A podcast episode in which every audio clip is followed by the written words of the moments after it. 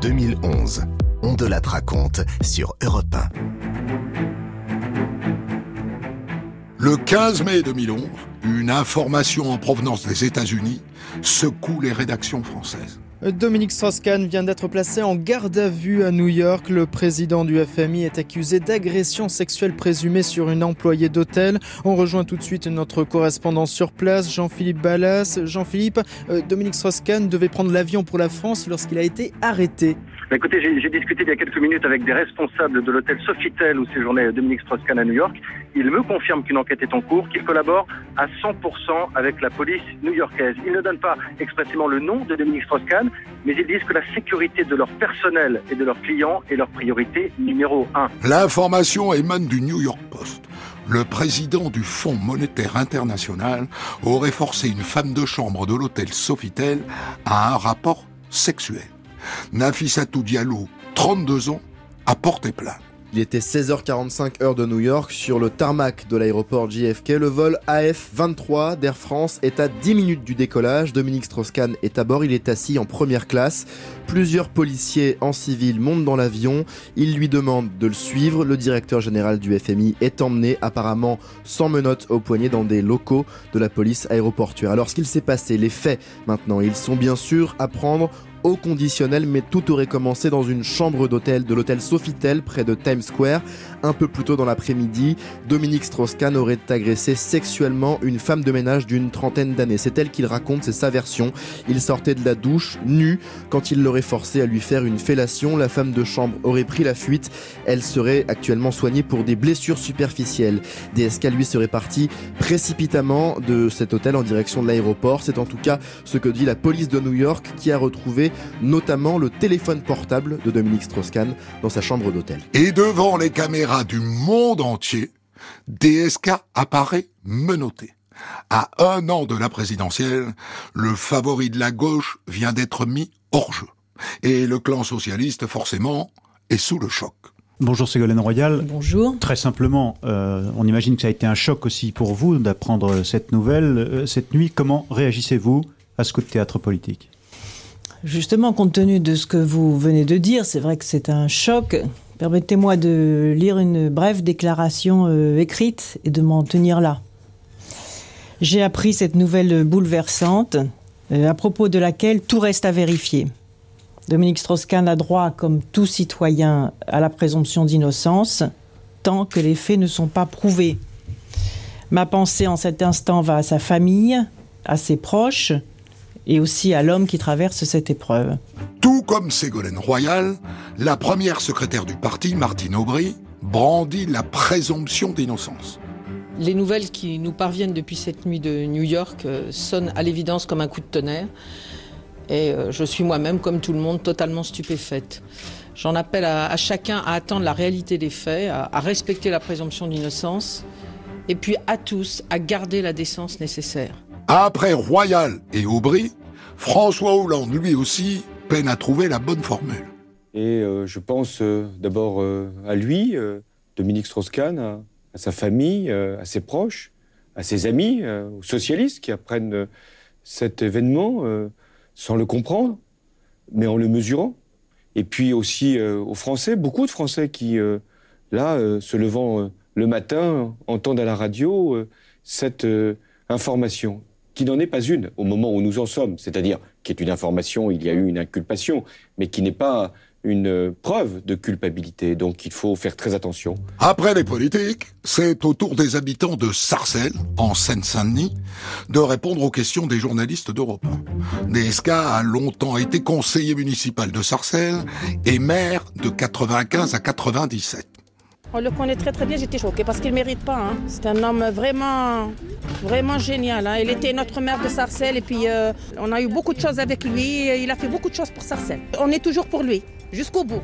Pour certains habitants de Sarcelles, non seulement DSK n'est pas coupable, mais en plus c'est sûr, il est victime d'un complot bah, S'il a été inculpé aux États-Unis, à mon avis, c'est les Américains qui ne souhaitent pas son élection parce que ce serait quelqu'un de puissant s'il devenait président de la République. On a toujours été vassal des Américains, donc ils préfèrent quelqu'un de faible plutôt que quelqu'un de fort. À droite, en revanche, On prend l'information pour acquis. Pour le député UMP Bernard Debray, le socialiste est la honte de la France. C'est humilier la France que d'avoir un homme qui soit comme lui, euh, un homme qui s'est vautre dans le sexe. Et, ça se sait depuis euh, fort longtemps. Vous imaginez ce que ça peut être, et pour euh, le poste qu'il occupe au FMI, et pour la France. Il est totalement déconsidéré. Déjà, il se vautrait dans le bling-bling on l'avait vu à travers les journaux et, les photos. Maintenant, c'est dans le sexe. C'est inacceptable. La présidente du Front National aussi, Marine Le Pen, y va de sa diatrie. Je ne peux que remarquer qu'il existe en tout cas euh, un faisceau de présomption assez grave pour que M. Strauss-Kahn ait été inculpé par la justice américaine. Je ne peux que me féliciter d'ailleurs de voir que euh, aux États-Unis, ce qui n'est peut-être pas le cas en France, c'est bien la parole d'une simple femme de chambre lorsqu'elle porte sur euh, quelqu'un d'aussi important que le patron euh, du FMI est entendue et écoutée. Bon, c'est une grande hypocrisie de la part du monde et journalistique et politique que d'indiquer qu'ils sont particulièrement étonnés de situation. Chacun sait que euh, M. Strauss-Kahn a pour le moins hein, euh, une grande fragilité dans ses relations avec euh, les femmes, et certains, je vous dis, parlent même de Incarcéré à la prison de Rikers Island, DSK est libéré sous caution le 20 mai, avec obligation stricte d'assignation à résidence et porte d'un bracelet électronique. Entre-temps, Anne Sinclair, sa femme, est arrivée à New York. Le 6 juin, DSK plaide non coupable au procès pénal. Le 1er juillet, il est libéré sur parole, le procureur ayant mis en doute les accusations de la plaignante. Le 8 août, Nafissatou Diallo porte plainte au civil pour obtenir réparation. Le 23 août, les charges pesant sur le prévenu sont officiellement abandonnées, ce qui met un terme à la partie pénale. Le 4 septembre, DSK et Anne Sinclair rentrent à Paris et le 19 septembre, DSK donne sa première interview.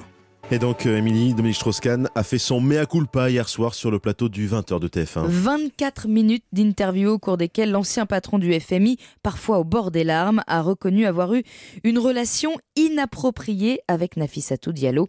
Anissa El Jabri a suivi l'entretien pour Europe. Costume sombre, mine grave, visage fermé, DSK très vite donne sa version de l'épisode du Sofitel. Ce qui s'est passé ne comprend ni violence, ni contrainte, ni agression, ni aucun acte délictueux. Ce qui s'est passé, c'est une relation non seulement inappropriée, mais plus que ça, une faute. Une faute vis-à-vis de ma femme, mes enfants, de mes amis, mais aussi une faute vis-à-vis -vis des Français, qui avaient placé en moi leur espérance de changement. L'ex-directeur du FMI brandit à cinq reprises le rapport du procureur qui a décidé de le relaxer à la fin d'un épisode traumatisant. Comment vous dire? J'ai eu peur. J'ai eu très peur. J'étais piétiné, humilié, avant même de pouvoir euh, dire un mot. J'ai du respect pour les femmes, a dit l'ancien favori des sondages à gauche. Je comprends leur réaction. Finalement, un accord financier entre DSK et Nafissatou Diallo d'un montant de 1,5 million et demi de dollars mettra fin à l'affaire du Sofitel.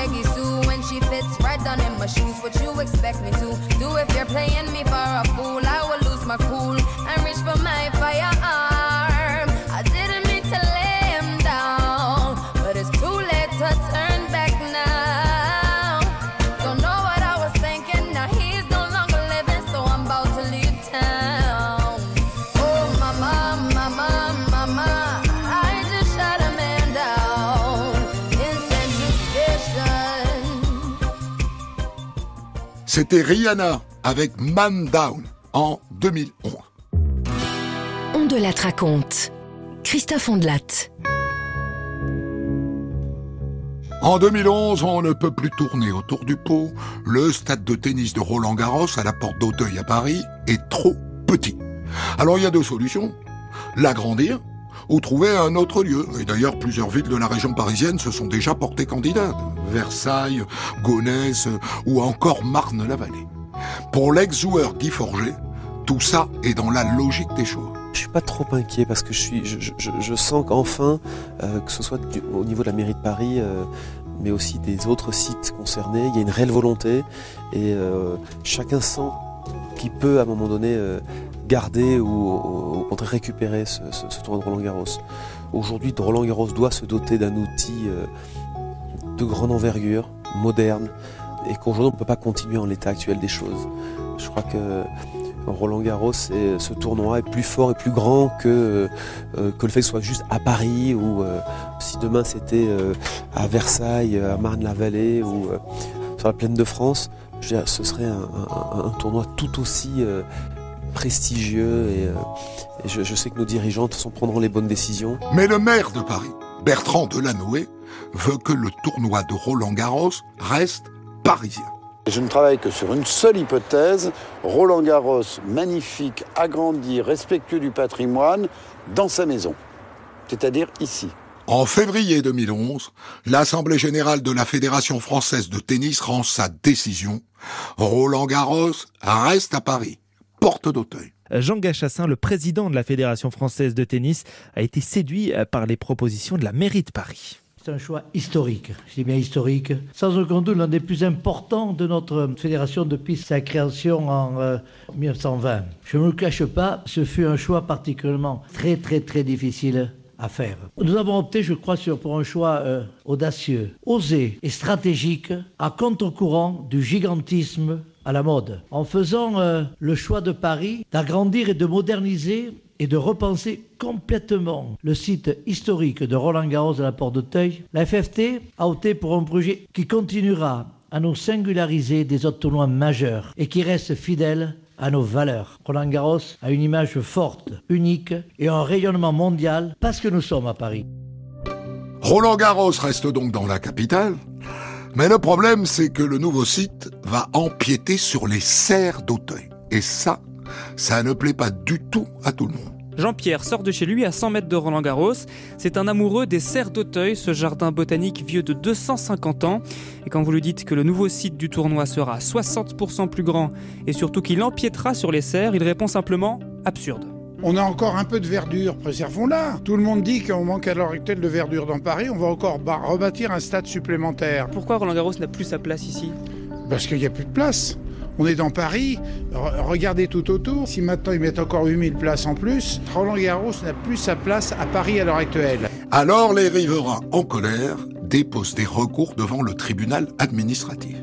Ils veulent empêcher le projet de voir le jour. Frédéric est un habitué de ce lieu et il va se battre contre ce qu'il appelle le saccage du jardin. Quand on dit que les serres ne seront pas touchées au sens de la structure métallique, c'est un peu se moquer du monde. C'est comme si on disait, euh, je sais pas, je vais pas toucher l'opéra de Paris, mais je construis un, un grand building juste à côté. Je vous engage, si vous avez 5 minutes, à, à faire un petit tour. Les gens sont tous impressionnés par la beauté des lieux. Et justement, quand on fait ce petit tour, hein, on voit aussi à quel point le jardin a déjà été affecté ces dernières années. Lors de la construction du périphérique en 68, il a perdu un tiers de sa surface. Les défenseurs des serres d'Auteuil reçoivent le soutien de personnalités. Cécile Duflot, d'Europe Écologie Les Verts, Françoise Hardy, ou encore le jardinier de Versailles, Alain Baraton, qui connaît son sujet. Un immense coup de gueule, le projet d'extension de Roland Garros sur les jardins des Serres d'Auteuil. Comment aujourd'hui, sous couvert de sport et de gros sous, peut-on réduire l'espace réservé aux Parisiens? Un jardin, comment ose-t-on détruire en partie un jardin, un jardin vieux de plusieurs siècles, simplement pour que les hommes qui jouent à la baballe courent dessus On peut... il serait pas satisfait. ailleurs. Oui, mais un jardin, c'est une partie importante. Je crois qu'un jardin, on ne peut pas jouer avec un jardin. Il y avait peut-être d'autres moyens, peut-être de déplacer Roland Garros, hmm. peut-être faire comme dans tous les grands pays qui accueille cette manifestation d'aller loin euh, en, banlieue, mais l'idée que l'on puisse toucher un jardin m'exaspère. Il y avait une chanson dans les années 70 de Jacques Dutronc, c'était un petit jardin qui sentait bon le métropolitain, et eh bien c'est le sort qui aujourd'hui est réservé au cerf d'Auteuil et je trouve ça absolument déplorable. À la place du joli petit jardin, il y a l'entrée d'un souterrain comme des parpaings, les automobiles du centre urbain. C'était un petit jardin au fond d'une cour à la chaussée d'antin. C'était un petit jardin au fond d'une cour à la chaussée d'antin. La bataille juridique durera cinq ans et finalement, c'est la Fédération française de tennis qui gagnera. Un nouveau cours de 5000 places verra le jour au milieu des serres. Il portera le nom de Simone Mathieu.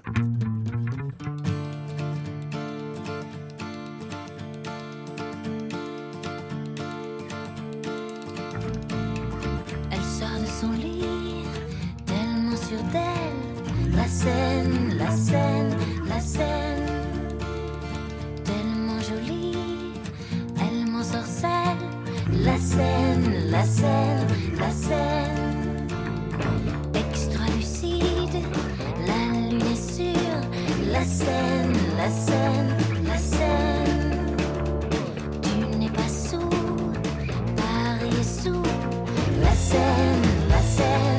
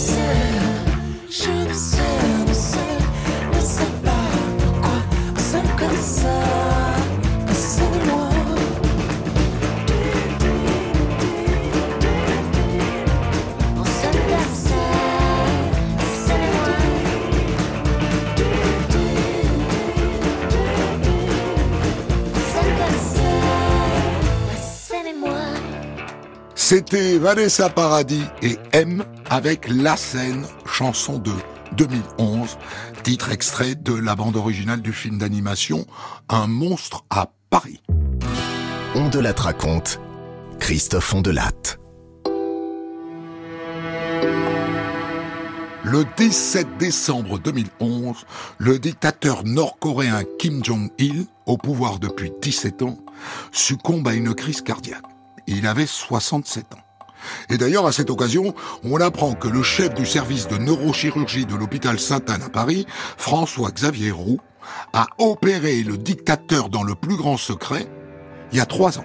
moi, j'avais vu débarquer dans mon bureau deux Coréens du Nord et on voudrait que vous veniez tout de suite en Corée pour euh, prendre en charge un patient très important. Ils vous ont pas dit qui exactement? Pas du tout. On arrive à l'aéroport, euh, il y a une voiture officielle euh, qui m'emmène dans, une résidence, mais je ne savais toujours pas de qui il s'agissait. Ça relève un peu de la paranoïa. Je leur ai dit que c'était très bien de me faire venir à l'autre bout du monde au pied levé, mais que si vous voulez que je donne un avis, il fallait que je puisse voir le patient. Ils ne se sont décidés que le lendemain de mon arrivée à m'amener auprès du patient après m'avoir dit c'est notre chef d'État. Et là, vous le rencontrez, vous discutez avec lui? Ah oui, bien sûr. Il avait l'air entre guillemets normal, relativement cultivé, euh, qui s'intéressait beaucoup au cinéma français. Il avait l'air de bien aimer Jean-Paul Belmondo, je me souviens de ça. De même, il connaissait bien les vins français en particulier. Compte tenu du régime et compte tenu de, du profil global de ce pays, euh, c'est surprenant d'avoir euh, un discours ou des conversations normales avec euh, Kim Jong-il. Et François-Xavier Roux ajoute qu'il a intimé à son président de patient d'arrêter tout excès. Ce qui m'a le plus marqué sur le fond, ça a été quand il fallait que je lui donne des ordres. Moi qui étais étranger et en dehors du système, moi je pouvais dire ne fumez pas, vous ne buvez plus d'alcool.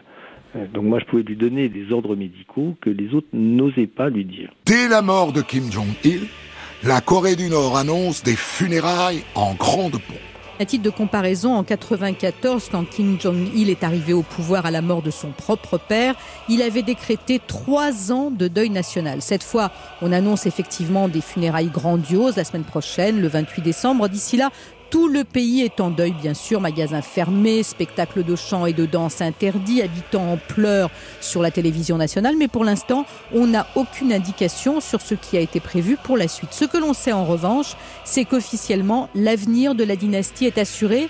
C'est Kim Jong-un, le fils cadet de Kim Jong-il, qui va succéder à son père. Du fils de Kim Jong-il, Kim Jong-un, on sait peu de choses. Il aurait dans les 30 ans, mais sa date de naissance est un secret d'État. On sait aussi qu'il a étudié à l'étranger, au lycée privé international de Berne, en Suisse. Et d'après ses camarades de classe, c'était un ado gentil et réservé qui adorait le ski et le basketball. Depuis un an, ce fan de Michael Jordan était devenu officiellement le grand successeur. Mais selon les experts, la transition sera facilitée par une espèce de régence. La sœur de Kim Jong-il, tante du nouveau leader, devrait être chargée de guider son neveu avec l'aide de son époux et du patron des armées. Kim Jong-un, ayant étudié à l'étranger, dans une démocratie qui est la Suisse, on se dit que peut-être on peut espérer une ouverture en Corée du Nord. Le ministre français des Affaires étrangères, Alain Juppé, pense que ça ne sera pas le cas. L'espoir semble faible. C'est un régime totalement verrouillé, le dernier régime euh, soviétique, disons le mot, euh, de la planète, ou l'un des tout derniers, il y en a peut-être encore un ou deux autres. Donc nous sommes très vigilants euh, sur les conséquences de cette succession, euh, en espérant qu'un jour le, le peuple de Corée du Nord pourra retrouver sa liberté. Avec en plus des Chinois qui euh, expriment leur tristesse ce matin, euh, c'est une puissance la Chine. Oui, c'est une tristesse que je ne partage pas. La mort d'un homme n'est jamais euh, quelque chose de réjouissant, mais la souffrance d'un peuple, euh, moi, m'attriste. C'est cela qui est important. D'autant qu'on va avoir un vrai contraste avec les images qui vont être projetées évidemment sur le deuil du pays. Ça s'appelle la propagande, on y est habitué depuis quelques décennies, hélas. 12 jours après la mort de Kim Jong-il, les images de ses obsèques font le tour du monde. Et elles ont de quoi impressionner. Ce sont des funérailles grandioses qui ont débuté vers 10h ce matin à 2h heure de Paris. Elles sont en fait calquées sur la cérémonie de 1994 à la mort de Kim Il-sung, le père de Kim Jong-il. Tout d'abord, les dignitaires du régime se sont regroupés autour du corps pendant environ une heure, puis le cercueil a donc été embarqué dans un corbillard pour une longue promenade dans les rues de Pyongyang. On assiste alors à d'interminables séances de crises de larmes, une hystérie collective organisée par la propagande, mais qui correspond aussi à la tradition coréenne qui exige qu'on crie sa douleur. D'ailleurs, les familles font parfois appel à des pleureuses professionnelles. Ce circuit dans les rues de Pyongyang est censé permettre au cher leader de voir une dernière fois les lieux qu'il a aimés. Il aura donc un sens politique. Kim Jong-il circule dans un corbillard Mercedes noir. C'est une précision importante donnée par les médias. Un dernier plaisir pour ce grand amateur de berlines allemandes qui en avait commandé des centaines pour lui et ses proches. Devant les caméras et les micros des médias occidentaux, les citoyens nord-coréens semblent anéantis. Le dictateur est mort, vive le dictateur. Kim Jong-il décédé, la Corée du Nord et ses 24 millions d'habitants se tournent désormais vers son fils, Kim Jong-un. Je suis déterminé à veiller sur notre cher général et à lui rester fidèle. En tant que membre du Parti des travailleurs de la République populaire démocratique de Corée, je jure solennellement que je vais faire de mon mieux pour soutenir le général Kim Jong-un, la seule personne qui reste maintenant. Europe 1, on de la raconte. L'année 2011.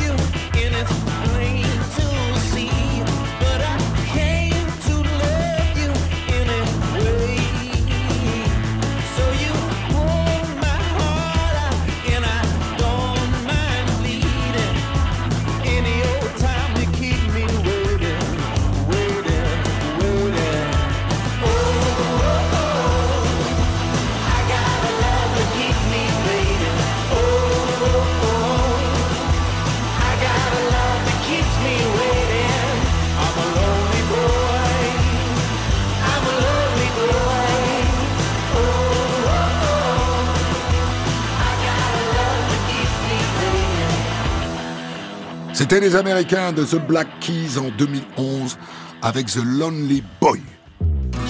On de la raconte, Christophe Ondelat. En février 2011, Yvan Colonna, condamné pour le meurtre du préfet Erignac et qui est en détention à Fresnes, en région parisienne, demande l'autorisation de se marier. À la manœuvre, son avocat, Pascal Garbarini. Yvan Colonna a fait la demande pour euh, épouser euh, à la maison d'arrêt de Fresnes euh, une amie qu'il connaissait, qu'il a rencontrée il y a longtemps déjà. Et les relations se sont poursuivies plus tard, alors qu'elle venait le visiter en prison. Est-ce que cette autorisation va lui être accordée? Je ne vois pas pourquoi l'administration pénitentiaire et le parquet général n'accepteraient pas qu'Ivan Colonna se marie en, maison d'arrêt. Hein. Je veux dire, c'est un homme comme un autre, euh, c'est un détenu qui ne pose aucune difficulté, comme tout le monde le sait, et je ne vois pas pourquoi il aurait à nouveau un régime particulier. Il est possible qu'il se marie avant son procès? Il est possible et probable que ça ait lieu avant. En tous les cas, c'est ce que nous avons demandé. L'autorisation est accordée. Et le 3 mars 2011, à 10h, le détenu Yvan Colonna épouse Stéphanie, une jeune agricultrice corse de 38 ans. C'est Henri Israël, l'adjoint au maire de Fresnes qui célèbre l'union, en présence de l'évêque rebelle, Monseigneur Caillot. Les quatre témoins sont là également, la sœur et le frère d'Yvan Colonna, le directeur de la prison et une conseillère d'insertion et de probation. Les mariés étaient tous les deux habillés en noir. Ils se sont dit oui dans une salle toute simple, hein, pas de fleurs, pas de champagne. L'adjoint au maire de Fresnes, qui a célébré le mariage, a voulu rappeler que la présomption d'innocence avait un sens dans un état de droit. Yvan Colonna avait choisi entre autres sa sœur Christine comme témoin. C'était très émouvant et euh, ça s'est très très bien passé. Monseigneur Gaillot a uni religieusement les époux. Il accepte de témoigner au micro d'Europe 1. Je suis venu pour bénir le mariage. Il avait fait un gâteau. Nous avons partagé le gâteau après qu'il avait fait. Et c'est une grande joie pour moi de voir que Ivan Colonna et Stéphanina sont amoureux l'un de l'autre. Moi j'aurais dit, vous savez, vous voilez plus que les collines de Cargès, hein, plus que les villages cordes du bord de mer. On est heureux, vous voyez, puis on espère qu'il aura un procès équitable et qu'il connaîtra la liberté. Un mois seulement après son mariage, Colonna est jugé pour la troisième fois devant la cour d'assises de Paris pour le meurtre du préfet Erignac. Et pour la troisième fois, il est déclaré coupable et condamné à perpétuité. Cinq mois plus tard, en décembre, sa femme donne naissance à un petit garçon. En ce même mois de décembre 2011, sept détenus handicapés de la prison de Fresnes, en région parisienne, gagnent le procès qu'ils avaient intenté à l'État pour manquement au respect de la personne humaine.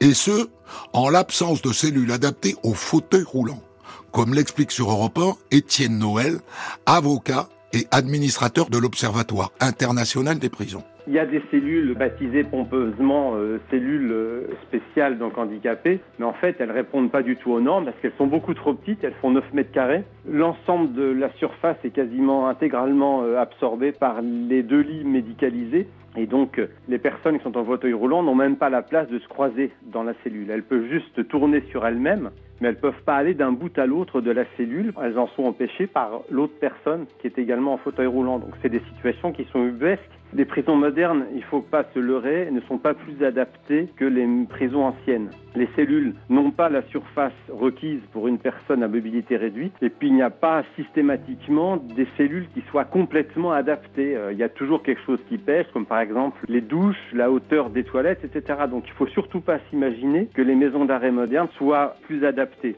Ce qu'il faut, c'est réfléchir d'une manière beaucoup plus générale à la question de l'enfermement des personnes handicapées. Est-ce qu'une personne en fauteuil roulant a vocation à aller en prison? Moi, je ne pense pas. Chacun des plaignants reçoit des dommages et intérêts allant de 1000 à 5000 euros. À la maison d'arrêt de Fresnes, toujours, 10 détenus obtiennent l'autorisation d'assister à un match de rugby entre le Stade français et le Biarritz Olympique au Stade Charletti à Paris. Des détenus adeptes du rugby évidemment, qu'il pratique dans l'enceinte de la prison. C'est une évasion euh, psychologique euh, pour les détenus. On n'a pas l'impression d'être en prison quand on fait toute une journée rugby. Et ça fait découvrir euh, aux prisonniers le rugby, parce que ici c'est plus le foot qui prime, hein, c'est pas le rugby. Ah, ça change du quotidien de, de, bah, de promenade, cellule, promenade, cellule. on n'a que deux heures de deux heures de promenade et c'est on fait pas spécialement du sport en promenade. Il y a des gens de l'extérieur, on voit d'autres détenus. Il y a du partage, il y a, ça, ça fait plaisir quoi. C'est agréable. Une évasion bénéfique, accompagnée d'un échange enrichissant avec les joueurs du Stade français, qui les entraînent, comme le raconte le talonneur Rémi Bonfils. Nous, sportifs, on est dans un certain confort. Personnellement, on n'a pas, pas énormément de problèmes. Donc, euh, côtoyer des gens comme ça qui ont un train de vie plus difficile, bah, ça ramène un peu euh, les pieds sur terre à la réalité euh, qui est plus compliquée que la nôtre. Donc, non, ouais, ça fait du bien.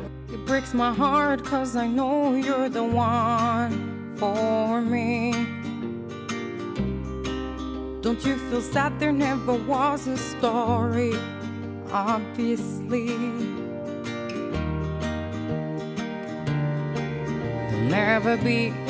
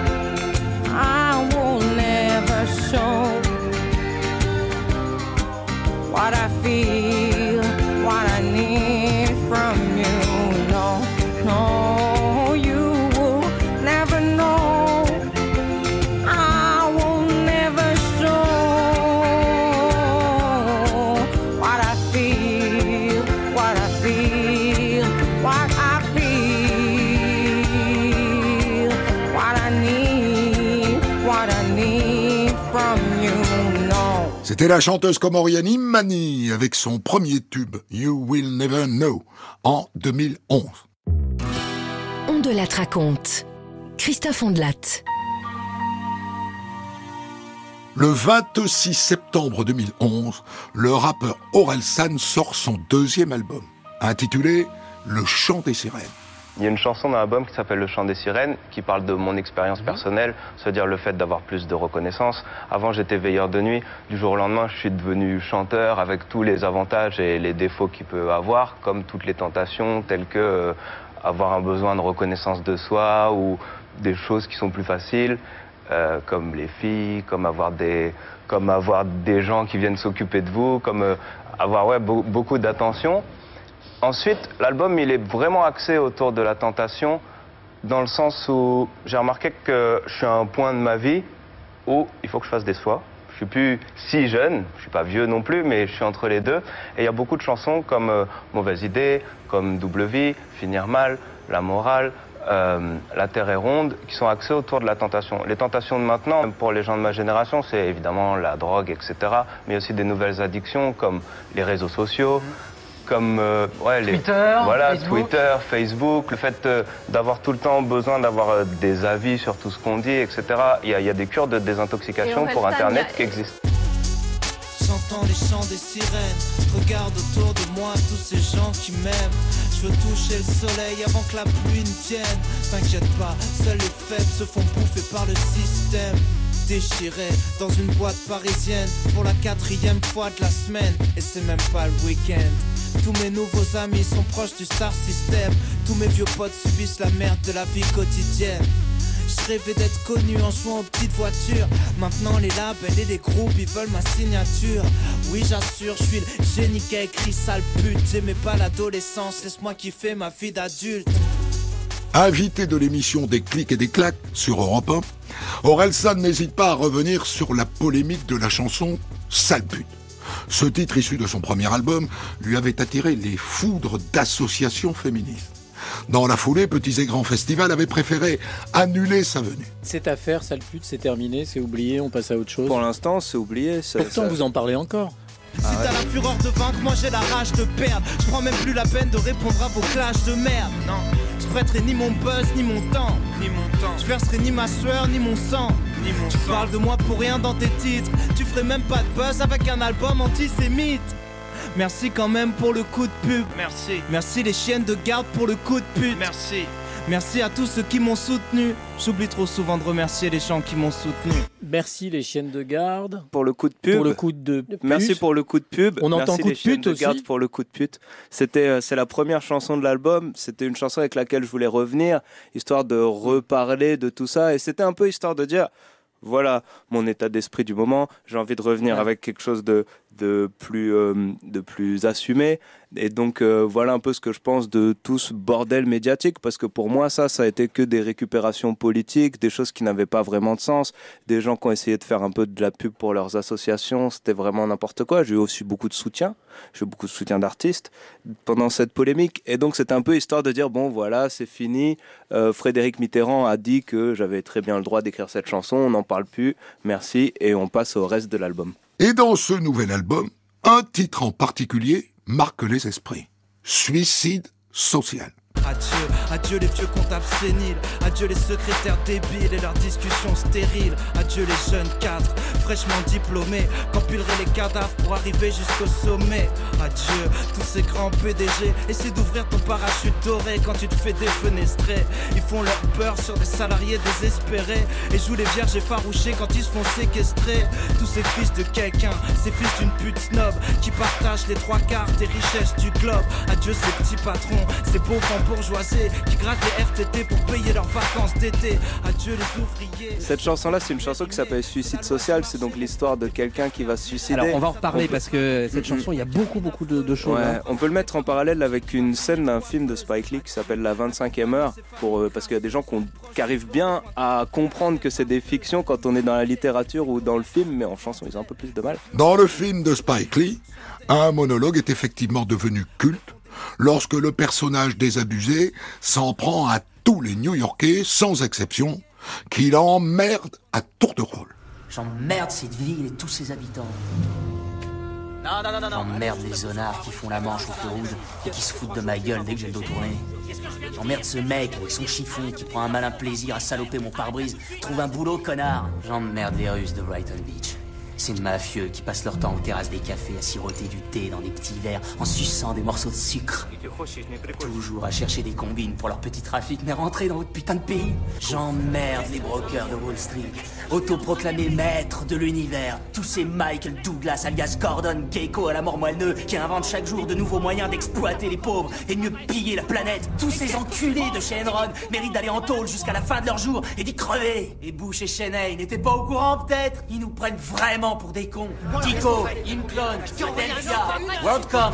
J'emmerde les vieilles friquées du Upper East Side avec leurs foulards Hermès et leurs artichauts chez Balducci à 50 dollars pièce, qui passent leur temps à se faire tirer la peau à coups de lifting, stretching et autres conneries de ce genre.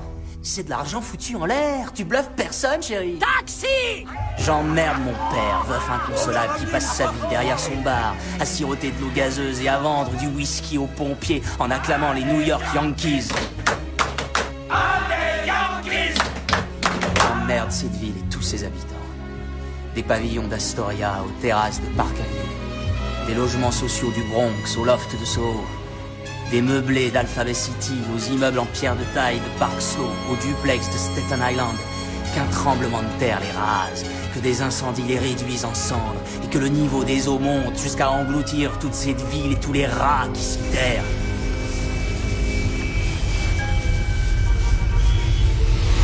Et c'est en fait histoire de, montrer que, que lorsqu'on commence à, parler de la société en termes de communautarisme, quand on commence à avoir des défauts sur différentes couches de la société qui, qui, qui sont des clichés en fait, euh, si on voit le négatif partout, on, on va mal. C'est quelqu'un qui va mal et qui se suicide à la fin. C'est vraiment pour dénoncer euh, le manque de communication et les clichés. Et la communautarisation de la France. Ouais, et depuis la- quelques années. De- Alors là, parce que Là, là, soit là, pour la- le coup, vous faites de la politique. mais pas forcément la communautarisation, mais la façon de voir le monde en communauté. C'est vrai que ça, ça joue beaucoup et ça, c'est quelque chose qui Mais, m'a. mais quand, Ah, pardon. Par- pardon, mais vous- vous avez un point de vue ou vous n'en avez pas? Parce que soit c'est des histoires et vous racontez Ouais. des histoires et vous êtes romancier, c'est des contes de fées, Mm, mm. soit il faut avoir un point de vue. Vous avez un point de vue ou Quand pas on, quand on prend l'album de A à Z, quand on lit entre les lignes, on peut voir que j'ai certains points de vue. Après, contrairement à plein de gens qu'on voit dans les médias, en télé, en radio, j'ai pas un point de vue sur tout. Ça veut dire que chaque, chaque, euh, chaque chose que je dis dans l'album n'est pas forcément ma façon de penser. Après, ce que j'ai- je suis un artiste, ce que j'essaye de faire, c'est faire passer des émotions et j'aime bien aussi amener à la discussion. Après, mon point de vue, j'ai un point de vue, bien sûr. Je vais aller voter en 2012, je vais essayer de dire quelque chose. Après, je suis pas sociologue non plus. Orelsan ne se pose pas en sociologue. Dans cet album aussi, il se contente de parler de ce qu'il connaît. Ce qui est intéressant dans la chanson, c'est que tous les, les clichés que je cite, c'est des gens dans lesquels je me reconnais. Quand je parle de fils de prof ou quand je parle de prof, Comme je suis vous, prof, vous êtes- je vous suis êtes fils de prof. Quand je parle des jeunes moyens, je parle de moi. Quand je parle des ouvriers, j'ai bossé à l'usine. Quand je parle, je parle de beaucoup de choses. Et c'est pour ça que je connais un peu tous ces clichés et toutes ces façons de penser. Véritable phénomène en seulement deux albums, l'artiste est en train de devenir le porte-parole d'une génération désabusée. C'est quelque chose qui me fait plaisir parce que je pense que c'est plutôt, euh, c'est plutôt positif. Après, euh, je représente euh, rien de particulier dans le sens où j'ai des opinions, mais ça reste les, les miennes. Il y a beaucoup de fiction dans mes morceaux, etc. J'écris pas une chanson en me disant je vais représenter la jeunesse. Après, s'il y a des, des gens qui se retrouvent dans mes chansons, je suis super content. C'est un des plus beaux compliments qu'on puisse me faire. Un mois après sa sortie, Le Chant des Sirènes est certifié disque d'or, puis dans la foulée, double disque de platine. Orelsan recevra deux victoires de la musique l'année suivante, artiste révélation du public et album rap ou musique urbaine de l'année. Au fond, je crois que la terre est ronde Pour une seule bonne raison Après avoir fait le tour du monde Tout ce qu'on veut c'est être à la maison T'as besoin d'une voiture pour aller travailler Tu travailles pour rembourser la voiture que tu viens d'acheter tu vois le genre de cercle vicieux, le genre de truc qui donne envie de tout faire sauf de mourir vieux. Tu peux courir à l'infini, à la poursuite du bonheur, la terre est ronde, autant l'attendre ici. Je suis pas feignant mais j'ai la flemme et ça va finir en arrêt maladie pour toute la semaine. Je veux profiter des gens que j'aime, je veux prendre le temps avant que le temps prenne et m'emmène. J'ai des centaines de trucs sur le feu, mais je ferai juste ce que je veux quand même. Hmm. Au fond, je crois que la terre est ronde, pour une seule bonne raison. Après avoir fait tour du monde, Au fond, je crois que la terre est ronde, pour une seule bonne raison. Après avoir fait le tour du monde, tout ce qu'on veut c'est être à la maison. Au fond, je crois que la terre est ronde, pour une seule bonne raison. Après avoir fait le tour du monde, tout ce qu'on veut c'est être à la maison. C'était Orelsan avec La Terre est ronde en 2011. L'année 2011. On de la raconte sur Europe 1. En juin 2011, à la faveur d'un remaniement ministériel, le judoka David Douillet entre au gouvernement. C'est sans doute la plus belle prise de ce remaniement. David Douillet est tout, sauf un poids lourd de la politique. Son palmarès de judoka est connu, double champion olympique, quadruple champion du monde. Depuis sa retraite sportive, il se distingue surtout par sa popularité. Il reste l'un des Français les plus appréciés. Consultant télé, ambassadeur auprès de l'UNESCO, il s'était aussi reconverti dans les affaires, une entreprise de tourisme dont la faillite lui avait valu une mise en examen, effacée par la loi d'amnistie de 2002. David Douillet est entré dans le sérail politique par Bernadette Chirac via l'opération Pièce jaune, dont il est le parrain. Il se frotte pour la première fois au suffrage universel en 2009, une législative à Poissy, dans les Yvelines, circonscription difficile qu'il emporte pourtant. François Fillon a choisi le judoka de 42 ans pour être le premier secrétaire d'État chargé des Français de l'étranger. En vue de la présidentielle de 2012, évidemment, il faut quelqu'un de populaire pour aller draguer les 2 millions de Français de l'étranger. Même si Douillet se défend de vouloir jouer ce rôle. Il y a la présidentielle dans dix mois euh, maintenant, et donc l'objectif c'est aussi de vérifier que tout le monde va bien voter, et si possible pour Nicolas Sarkozy. C'est une demande- Vous allez, vous allez faire la promotion de, de Nicolas Sarkozy, du candidat non, Sarkozy? Non, non, non, non, non, non, non, non, je suis là pour euh, pour pour m'occuper d'eux, et régler leurs problèmes, entre autres. Euh, c'est une, euh, c'était demandé par eux-mêmes hein, d'avoir un, un, un représentant au sein du gouvernement. Ça a été écouté justement et entendu par le président de la République euh, et, et, euh, François Fillon. Donc euh, voilà, aujourd'hui c'est une. Donc vous ne leur parlerez pas élection Mais c'est pas le but du jeu. David Douillet est populaire, mais les expatriés ne sont pas dupes, comme l'atteste ce déplacement à Abidjan. Bien a des besoins, mais il faut que ce soit des gens du terrain, pas quelqu'un qui n'a jamais vécu en Afrique, qui ne sait pas ce qui se passe. C'est du casting. Casting ou pas, David Douillet ne reste pas longtemps à ce poste. Au mois de septembre, il devient ministre des Sports. Pour l'ancien champion olympique de judo Thierry Ray, c'est dans la logique des choses. C'est la normalité qui vient de lui échoir. C'est un, garçon qui est engagé depuis un moment et qui d'autre euh, maître euh, de compétent, d'engagé, qui a envie et qui connaît surtout euh, toutes ces choses sur le bout des doigts. En plus, il y a des grosses échéances avec les Jeux qui se profilent dans, moins d'un an. Est-ce qu'il sera déjà au jeu parce qu'il y aura aussi des élections importantes? Alors, est-ce qu'il est parti pour un, pour un mandat court, on va dire, hein, une mission courte ou non?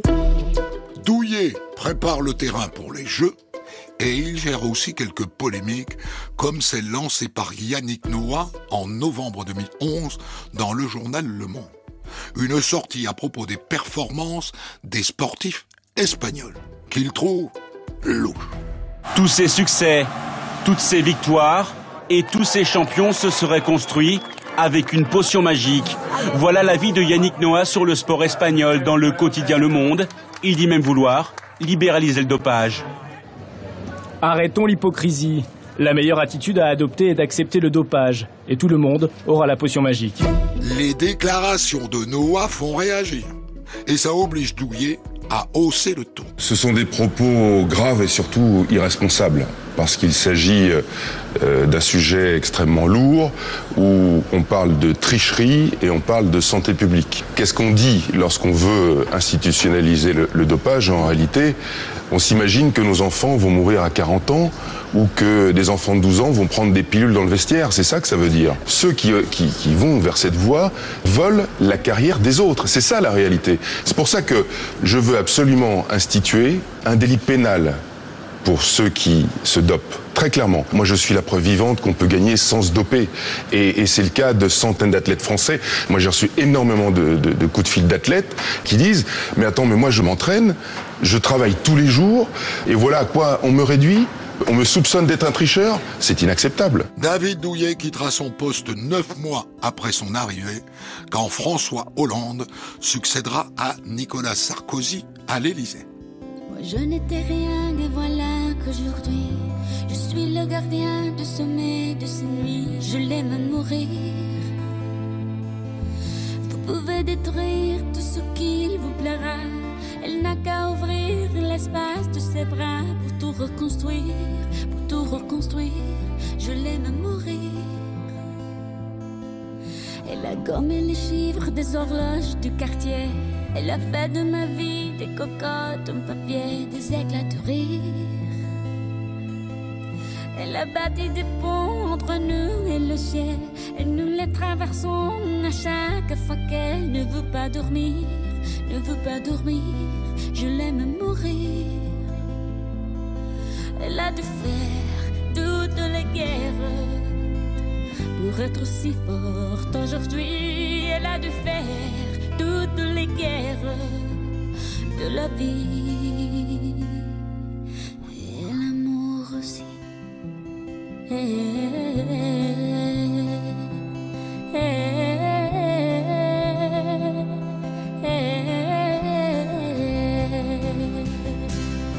Elle a dû faire toutes les guerres pour être si forte aujourd'hui. Elle a dû faire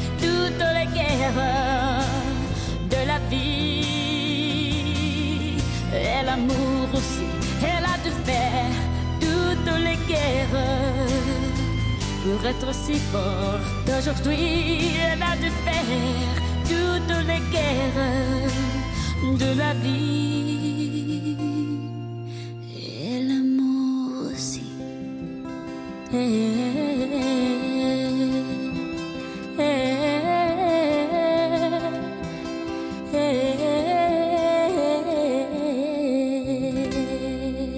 C'était la star colombienne Shakira avec sa reprise de Je l'aime à mourir de Francis Cabrel. On de la raconte. Christophe Ondelat. En 2011, les smartphones remplacent les pompes dans les salles de classe. Dernier jour de cours pour ces terminales. Devant leur lycée, tous ont un téléphone entre les mains et certains l'utilisent pendant les contrôles pour chercher cours et corriger sur Internet. Bah Google, on tape le nom du sujet et- ou de l'exercice et c'est bon. Après on a la correction. Sur Google, il y a tout. hein. Tu te mets au fond de la classe et tu le sors discrètement. C'est pas compliqué. Hein. Je mets la trousse comme ça, le téléphone juste derrière. Comme ça, je regarde, tac, tac, tac, je note. Si pendant les cours, ça passe encore. En revanche, pendant les examens, c'est beaucoup plus problématique. C'est trop dangereux. Tricher au bac et être pris, c'est euh, ne pas repasser son bac pendant deux ans et le rater. Enfin, je prendrais pas ce risque au bac. Les fraudeurs risquent même plus gros, jusqu'à 5 ans d'interdiction de passer le bac. Seuls 219 candidats sur 600 000 ont été accusés de triche en 2009. 272 en 2010. Même si la fraude est marginale, la hausse est là et elle est en grande partie liée au nouveau téléphone. Trois semaines avant le bac, le ministère de l'Éducation nationale se fend d'une circulaire qui précise que pendant les épreuves, les téléphones portables doivent être impérativement éteints, soit rangés dans le sac du candidat, soit remis aux surveillants. Un dénommé Jean-Michel Blanquer martèle la consigne. Le fait que désormais on voit s'installer des triches avec les téléphones portables, avec euh, des appareils électroniques de toutes sortes, fait que nous avons appelé les directeurs de centres d'examen à une vigilance toute particulière pour qu'ils interdisent le téléphone portable et les appareils électroniques de ce type dans les centres d'examen. Donc ce qui est conseillé aux candidats, c'est de ne pas venir avec ces appareils. S'ils viennent, soit euh, ils seront euh, pris à l'entrée, soit ils seront éteints et mis dans un sac euh, hors de portée du candidat à l'examen. Tout candidat qui invoquerait le fait de vouloir regarder l'heure ou de vouloir d'avoir besoin de consulter le, téléphone se verrait opposer immédiatement la règle que j'ai indiquée. Mais, vous connaissez la nature humaine, il y en a toujours pour contourner les règles et se faire prendre. Une sonnerie intempestive en plein examen, c'est ce qui semble être arrivé à un fraudeur mardi matin dans ce lycée pendant l'épreuve d'économie. Il aurait dissimulé son smartphone dans sa chaussette, mais oublié de désactiver l'alarme. C'est idiot de, de tricher pour le bac parce que de toute façon, c'est grillé. C'est cocasse le fait qu'il sonne en classe pendant l'examen. Bon, c'est rigolo, il mérite une sanction, ça me paraît logique. Ils vont juste se prendre 5 ans sans examen. Moi, je trouve ça un peu immature et un peu. Un peu, voilà. C'est juste un peu embêtant, quoi. Donc les téléphones portables posent souci. Mais les réseaux sociaux ne facilitent pas non plus la tâche des examinateurs. Cette année-là, il faut gérer une fuite concernant une épreuve de mathématiques. Les organisateurs ont décidé de changer le barème des questions, ce qui inquiète beaucoup les candidats et leurs parents. Ce matin, en marge d'un déplacement présidentiel sur l'absentéisme, le ministre de l'Éducation nationale se voulait rassurant. Nous avons réparti les quatre points de l'épreuve numéro 1 qui est neutralisée sur l'exercice 2 et l'exercice 3, qui sont les deux exercices qui ont été les mieux réussis par les candidats. Mais après le coup de tonnerre d'hier, déjà d'autres fuites présumées sont découvertes. Des fraudes supposées prises moins au sérieux par le ministère qui a tout de même décidé de lancer une enquête administrative. Il me semble que les sujets euh, sont euh, dans une enveloppe cachetée. euh, c'est euh, en théorie euh, super sécurisé, quoi. Donc euh, expliquez-moi comment est-ce que l'élève a pu avoir accès à ce sujet. Et c'est vrai qu'avec la technologie de maintenant, euh, il y a... c'est facile. C'est plus facile qu'avant de tricher. Ne plus pouvoir s'assurer de la confidentialité des dossiers et ce avant de passer les épreuves, bon là je trouve que c'est quand même très désolant. Résultat du baccalauréat le 5 juillet et en fonction, certains parents envisagent déjà de saisir les tribunaux. Trois jeunes soupçonnés d'être à l'origine de la fuite sont interpellés. L'un d'eux aurait pris en photo l'exercice et l'aurait ensuite posté. La meilleure amie du jeune incriminé témoigne sur Europe 1. Donc c'est parti d'un imprimeur qui a fait rentrer à la pause déjeuner, donc euh, là où il y a presque personne, un, un ami à lui. Cet ami euh, pour lui montrer le sujet du bac euh, de maths. Et cet ami, euh, enfin apparemment c'était l'exercice 1, donc euh, il a pris, la, il a pris la, en photo la première chose qu'il pouvait prendre. Il a fait tourner à sa classe et de personne en personne, c'est arrivé, à- donc euh, c'est arrivé donc à lui. Et comme c'est lui qui a posté, on est remonté directement à lui. Il s'est dit, euh, enfin je vois pas pourquoi. Je vois pas pourquoi euh, quelques, quelques personnes euh, auraient un sujet, euh, parce que lui il a passé son bac l'année dernière, il a galéré, il a pas triché du tout, il l'a eu, enfin il a réussi à l'avoir et il s'est dit, enfin je vois pas pourquoi les autres ils en profiteraient pas et donc il a publié sur internet. Comme il pensait que c'était pas quelque chose de très grave, il s'est même pas protégé, enfin il est pas parti dans un cybercafé faire je sais pas quoi, il a il a posté de chez lui et il pensait pas que ça prendrait cette ampleur, quoi. Cette même année, un autre cas de fraude est signalé lors d'une épreuve de BTS. Le ministère décide alors de faire repasser l'examen. Mais évidemment, la décision n'est pas du goût de tous. La ministre de l'Enseignement supérieur, Valérie Pécresse, doit monter au créneau. On a annulé cette épreuve de BTS et on l'a fait repasser. Alors malheureusement, il y a eu un certain nombre d'étudiants qui ont jugé bon de bloquer l'entrée de cette salle où on faisait repasser le BTS et qui ont de ce fait empêché un certain nombre d'élèves de venir recomposer. Ces méthodes sont inacceptables. Et dès le mois de juin, Valérie Pécresse annonce que les téléphones portables sont purement et simplement bannis des salles d'examen. Il ne faut pas changer les modalités des examens parce que chaque année le problème des fraudes revient. J'ai demandé que nous ayons une mission qui me rendra ses conclusions en septembre sur les mesures de précaution et de sécurisation euh, des examens et des concours. Et de ce point de vue, nous sommes en train de regarder la possibilité d'interdire les smartphones même éteints dans les salles d'examen parce que on, on s'est aperçu, on s'est aperçu qu'il y avait des fraudes, on s'est aperçu qu'ils allaient aux toilettes avec leur smartphone, etc., etc. Oui, oui, mais on se demande pourquoi vous vous attendez tellement de temps. En médecine, par exemple, ils sont interdits. ils sont interdits en, médecine. Tout à fait. Mais qu'est-ce qui empêche euh, d'obliger les élèves et les étudiants à venir en salle avec euh, sans smartphone et en le déposant à l'entrée? Mais c'est une mesure que nous envisageons de prendre pour l'année prochaine.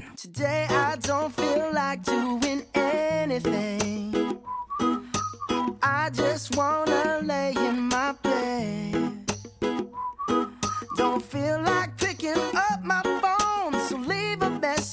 at the tone. Cause today I swear I'm not doing anything.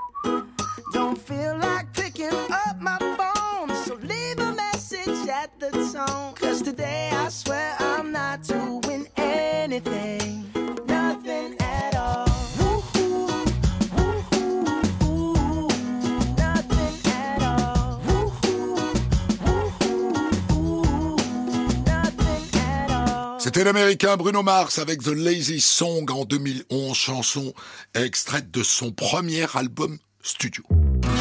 On de la raconte. Christophe Ondelat. Au mois d'avril 2011, les Britanniques s'apprêtent à vivre un événement majeur. Le mariage de William, le premier fils de Charles et futur roi, avec Kate Middleton.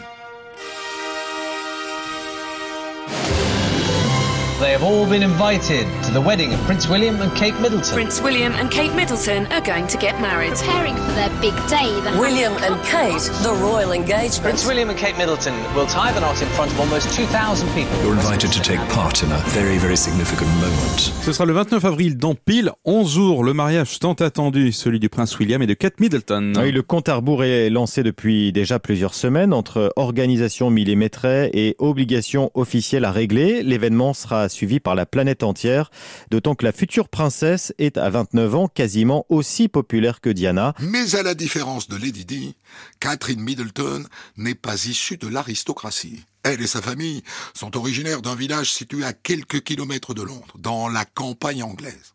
Et là-bas, tout le monde l'adore. Les Middleton sont des gens très simples. Kate, c'est pareil, elle ne se prend pas au sérieux, elle est à l'aise avec tout le monde. À l'épicerie du village, Kate est plus qu'une cliente, elle est devenue une amie des propriétaires. Ash Shingadia n'a que des compliments à faire à son sujet. Kate est quelqu'un de très gentil, de très posé. À chaque fois qu'elle vient faire ses courses, elle dit bonjour aux employés et à toutes les personnes qui se trouvent dans le magasin. Elle me demande toujours des nouvelles de mes filles. C'est quelqu'un qui est facile d'accès. L'épicier et sa femme sont invités au mariage, tout comme le postier, le boucher et le propriétaire du pub. Et ils ne sont pas les seules personnes normales à être sur la liste. Vous allez voir que parfois, le bonheur, c'est simple comme un coup de fil. Ou presque. Allô oui, bonjour madame. Bonjour. C'est la sous-préfecture à l'appareil. Oui. Madame, j'ai une bonne nouvelle à vous annoncer. Oh, c'est Pascal. Non, c'est pas Pascal, c'est la sous-préfecture, madame. Ah bon, bah allez, euh, je m'excuse, euh, je m'excuse beaucoup. Bon, alors écoutez-moi, madame. Vous avez été tirée au sort pour participer au mariage de William et Kate. De? William et Kate. Qu'est-ce que c'est ça? Bah, vous êtes au courant qu'en Angleterre, William et Kate se marient Qui? William, le fils de Lady Diana. Oh bah non, je ne connais rien à tout ça. Bon, William, vous voyez qui c'est Lady Diana? Non. Vous savez, vous connaissez pas Lady Diana? Non, non, non. Le prince Charles, vous connaissez? Ah oui, ah oui, oh, bah, ça je connais, ouais, Ah, euh, en Belgique, ouais. Alors pourquoi vous êtes de la Belgique? Mais ça c'est un tour qu'on est en train de me faire. Non, le prince Charles, c'est en Angleterre, madame. Oui, en Angleterre. Oui, ça n'a pas d'importance. Oui. Voilà, en Angleterre, il a un fils qui s'appelle William. William et il se marie le 29 avril. Eh ben oui, je l'ai vu à la télé. Je vous explique, Kate Middleton a fait ses études dans la région et donc elle a offert deux invitations pour son mariage. Vous êtes invité à ce mariage. Ma mère Bah, n'importe quoi ici. Ce mariage royal n'intéresse pas du tout l'auditrice piégée par Anne Romano. Ce qui n'est pas le cas de Margaret Tyler. Dans sa maison londonienne, la retraitée croule sous les bibelots qui célèbrent la famille royale. Comme il n'y avait plus de place sur les étagères pour stocker des souvenirs à l'effigie de William et de Kate, Margaret a sacrifié le seul espace qui lui restait de libre, sa table de séjour. Maintenant, il faut que je mange sur mes genoux. Il y a tellement de choses qui sortent sur William et Catherine. Regardez, ma fille a personnalisé une bouteille de champagne à l'occasion du mariage. Je l'ai mise dans un seau à champagne en forme de couronne. Là, j'ai des tasses. Là, des objets qui sont sortis lorsque William et Kate se sont fiancés. Margaret pourrait passer des heures à faire l'inventaire de sa collection. Sa curiosité pour la famille royale est insatiable. Tous les matins, cette retraitée met son réveil à 4h30 pour éplucher magazines et journaux. Le 29 avril, elle mettra ses connaissances à profit.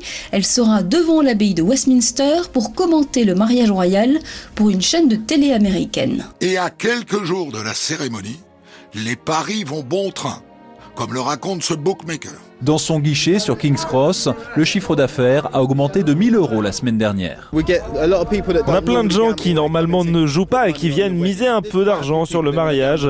Il y en a pas mal qui parient sur l'heure d'arrivée de Kate à la cérémonie ou sur le fait qu'elle fasse un demi-tour. On a aussi ce genre de pari, mais ça intéresse tout le monde et ça donne un peu de piment au-delà du fait de gagner un peu d'argent. Entre les suggestions des parieurs et les idées du bookmaker, il y a de nouveaux paris tous les jours. Alex Donahue de Ladbrokes est très fier de sa catégorie insolite. Celui-là, je le trouve drôle. Le prince Philippe s'endort pendant la cérémonie. Alors si on le voit à l'écran fermer les yeux même une seconde, on paye. Kate Middleton se trompe dans l'ordre des prénoms du prince William à 25 contre 1. Celui-là est très populaire. Euh, le père de Kate Middleton va pleurer en remontant l'allée de l'abbaye de Westminster à 3 contre 1. Un insolite qui marche bien aussi. Et si je veux parier que le prince William aura la braguette ouverte, je peux le faire. Le petit oiseau du prince William qui risque de s'envoler, je vous le prends sans problème à 100 contre 1. Et vendredi, chez tous les bookmakers, le mariage sera retransmis en direct pour vérifier tout ça, avec les cris de victoire ou les hurlements de désespoir, exactement comme pour le foot et les courses hippiques. Et le jour J arrive enfin, le 29 avril 2011, tout le monde est à son poste et devant le poste. Retransmis sur écran géant dans Hyde Park, le mariage de Kate et William, selon Scotland Yard, fut un succès populaire. Un million de personnes. Plus que pour Diana, moins que pour le jubilé de la reine, of course. À l'intérieur de la cathédrale de Westminster, festival de chapeaux, de jaquettes et d'uniformes pour les invités royaux. Le comte Spencer, frère de Diana, les sœurs Spencer, le chanteur Elton John, mais aussi David et Victoria Beckham, et bien d'autres. Premier temps fort de la matinée, salué par les cloches de l'abbaye, l'arrivée du prince William, en rouge, et de son frère, et témoin, le prince Harry. Comme il se doit, la reine Elisabeth II, 85 ans, fut accueillie dans l'abbaye par les glorieuses trompettes de ses régiments. Quant à la mariée, que de stratagèmes auront été développés pour dissimuler jusqu'au bout sa splendide robe, que l'on dit coûter la bagatelle de 30 000 euros. Ce n'est qu'au pied de la cathédrale que le public, et dit-on 2 milliards de téléspectateurs qui au travers le monde regardent la cérémonie, ont découvert sa forme, près du corps, et sa modeste traîne de 2,70 m, portée par Philippa, la sœur de la mariée. Au bras de son père, Kate Middleton traverse l'abbaye devant 1600 invités et rejoint le prince William pour l'échange des consentements. According to God's holy law. According to God's holy law. And thereto I give thee my troth. And thereto I give thee my troth. Petite voix timide de Catherine, à qui William glissa, non sans peine, la bague au doigt. L'émotion sans doute.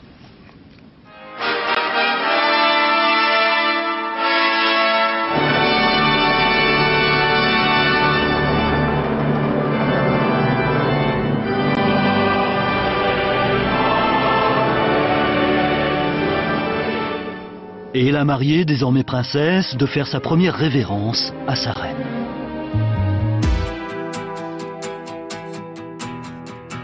En juillet 2011, c'est au tour d'un autre prince de se marier, pour la plus grande joie de ses sujets.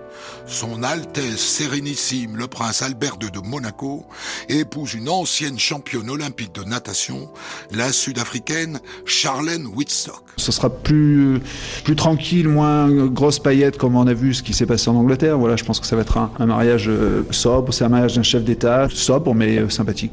Brigitte, euh, sympathique, qu'est-ce que ça peut être dans l'esprit d'un prince? Mais sympathique dans l'esprit du prince Albert, ça veut dire trois jours de fête, avec deux grands concerts dont l'un sur l'eau conçu par Jean-Michel Jarre, des balades en hélico, des brunchs au champagne et puis surtout un mariage partagé avec les 5000 monégasques.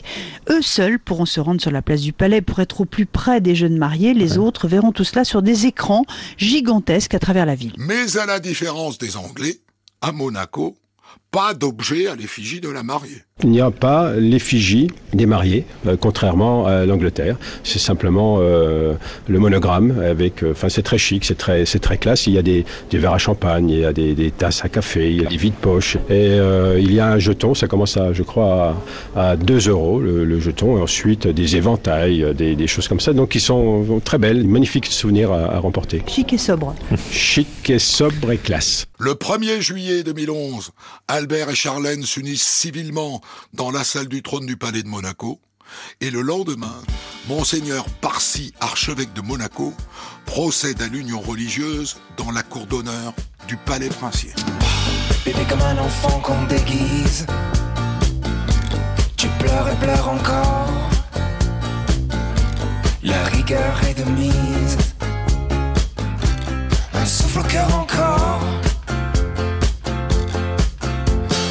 J'aime J'aime pas quand tu files, quand tu t'habilles en 4 secondes. Retourne le vinyle. ta dernière blonde. Kiss me forever.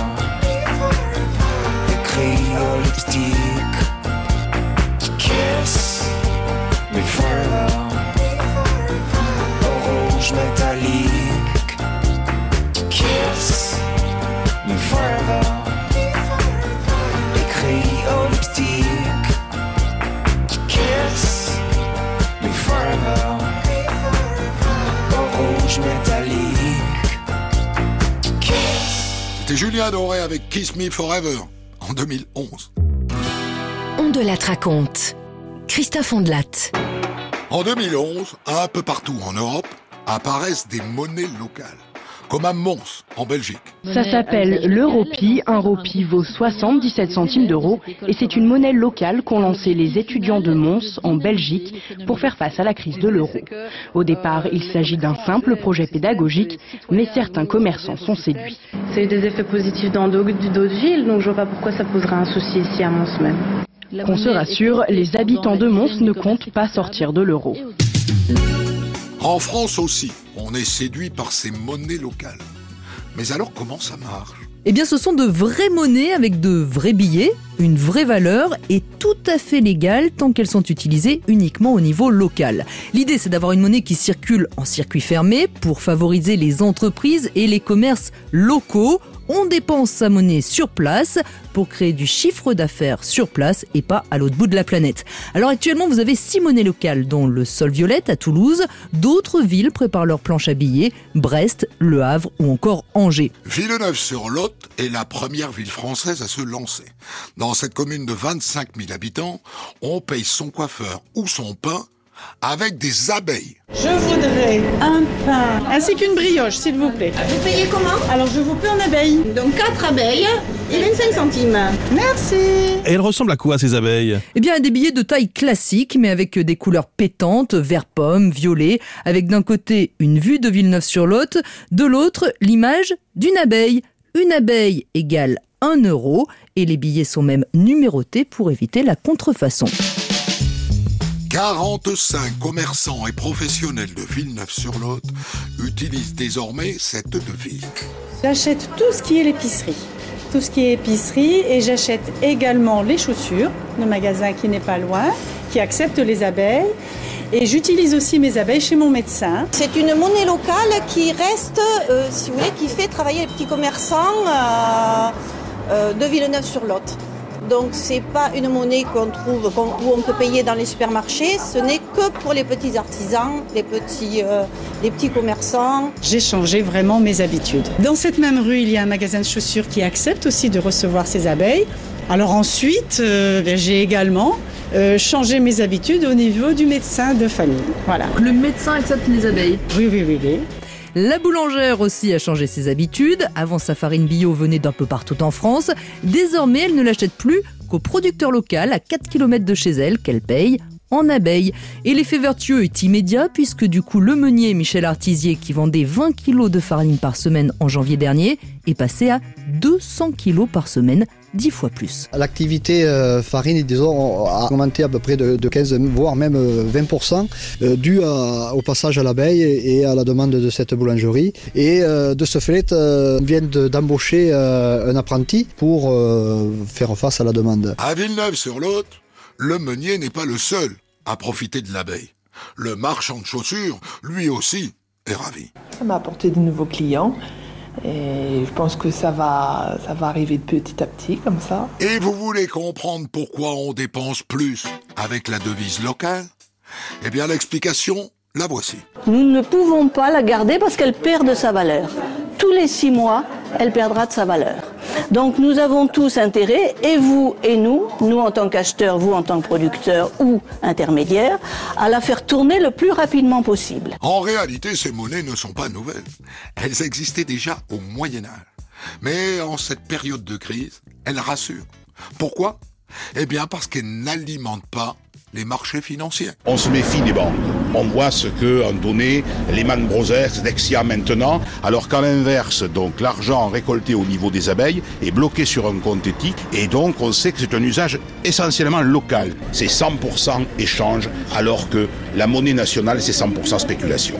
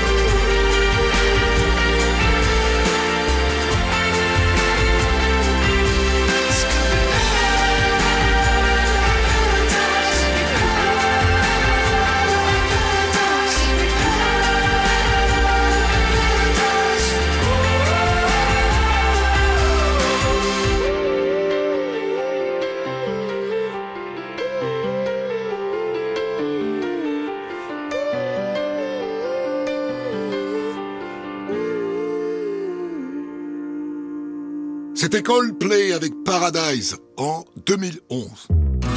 On de la raconte. Christophe Ondelat. Le 18 juin 2011, la chanteuse britannique Amy Winehouse est à Belgrade pour un concert en plein air. Mais sa prestation est catastrophique. La chanteuse à la voix d'heure semble éméchée, voire indifférente à ce qui se passe. Le public serbe est outré. Alors, il se met à siffler.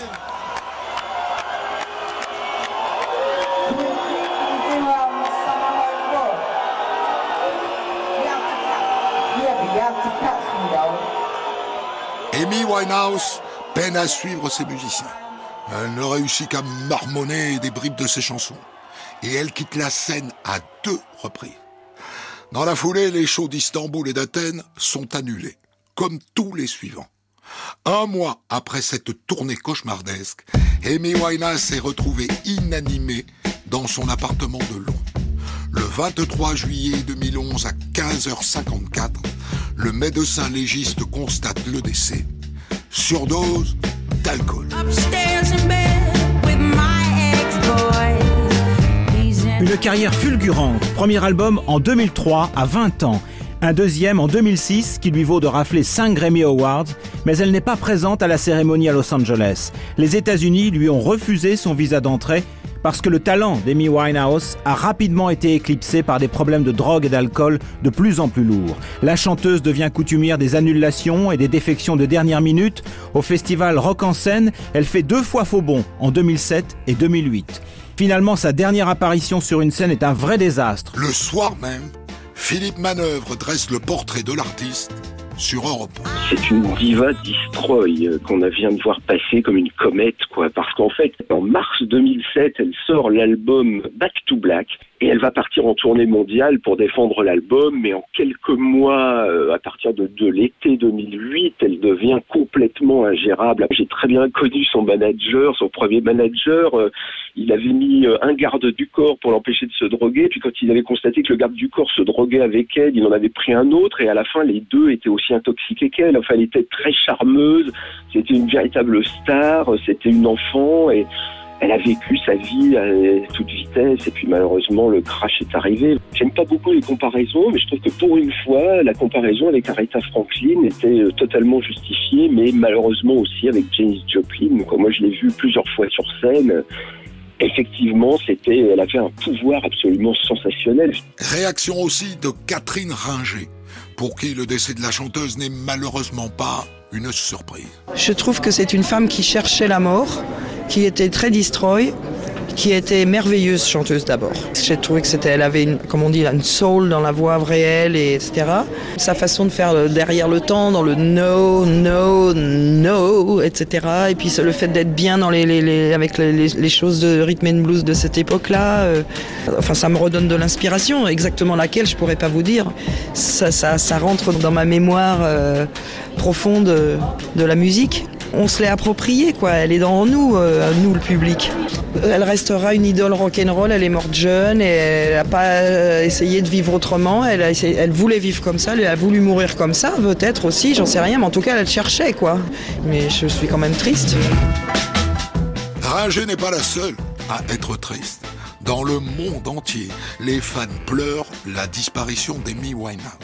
Et à Londres, beaucoup se pressent devant chez elle pour un dernier hommage. À Camden, tout le monde savait où habitait Amy Winehouse et tout le monde a suivi ses déboires. Pendant quelques mois, Amy était allée vivre ailleurs pour échapper, dit-on, à de mauvaises influences. Mais finalement, elle était revenue dans ce quartier du nord de la capitale, symbole de la culture underground. Marie Chantal lui rend hommage en tant que fan et en tant que voisine. Elle disait bonjour à tout le monde. Elle était cool avec tout le monde. Elle parlait pas beaucoup. Quand on lui demandait de faire des photos, elle s'approchait, elle faisait des photos et puis elle partait. elle ne parlait pas beaucoup. Elle était, elle était très calme, très sympa. On a perdu euh, vraiment quelqu'un de bien, avec une bonne musique. Elle avait vraiment du talent. C'est vraiment triste. Vincent, lui aussi, a apporté un bouquet. Il a connu la jeune femme avant de connaître sa musique. J'ai rencontré Amy il y a 4 ans, en jouant au billard dans un pub de Camden. Elle m'a battu d'ailleurs. Je ne savais pas qui elle était. Ce n'est qu'après, quand je l'ai vue à la télé, que j'ai réalisé. J'aimais beaucoup sa musique. C'est une perte. C'est triste pour Camden. Je ne trouve pas les mots.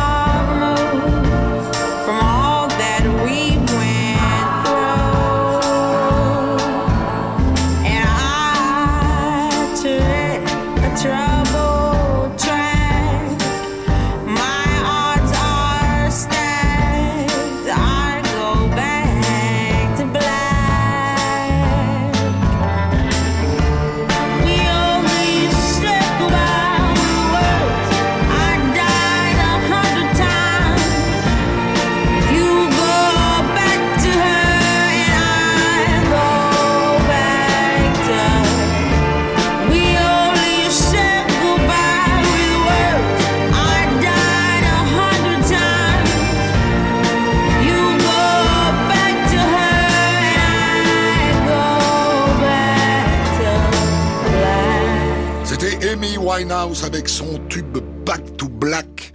Amy Winehouse dont on pleure donc la disparition brutale en cette année 2011. L'année 2011, on de la raconte sur Europe 1. Le 28 février 2011, Annie Girardot s'éteint à l'âge de 79 ans. Hospitalisée depuis 2007, elle souffrait de la maladie d'Alzheimer. Sa fille, Giulia Salvatori, raconte ses derniers instants sur Europe Elle revit, voilà, elle a arrêté de souffrir. Ça s'est passé superbement bien. Elle était, euh, avec moi et avec ma fille. Euh, elle a fermé les yeux, elle nous a dit au revoir et elle est partie paisiblement. Et c'est la plus belle chose qui pouvait lui arriver.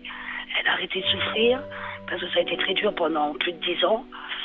Et là, finalement, ben, voilà, c'est, c'est, on voit dans son visage et c'est, un soulagement. Et alors, c'est peut-être dur à dire, mais je me sens euh, sereine parce qu'elle est encore là, je suis encore avec elle.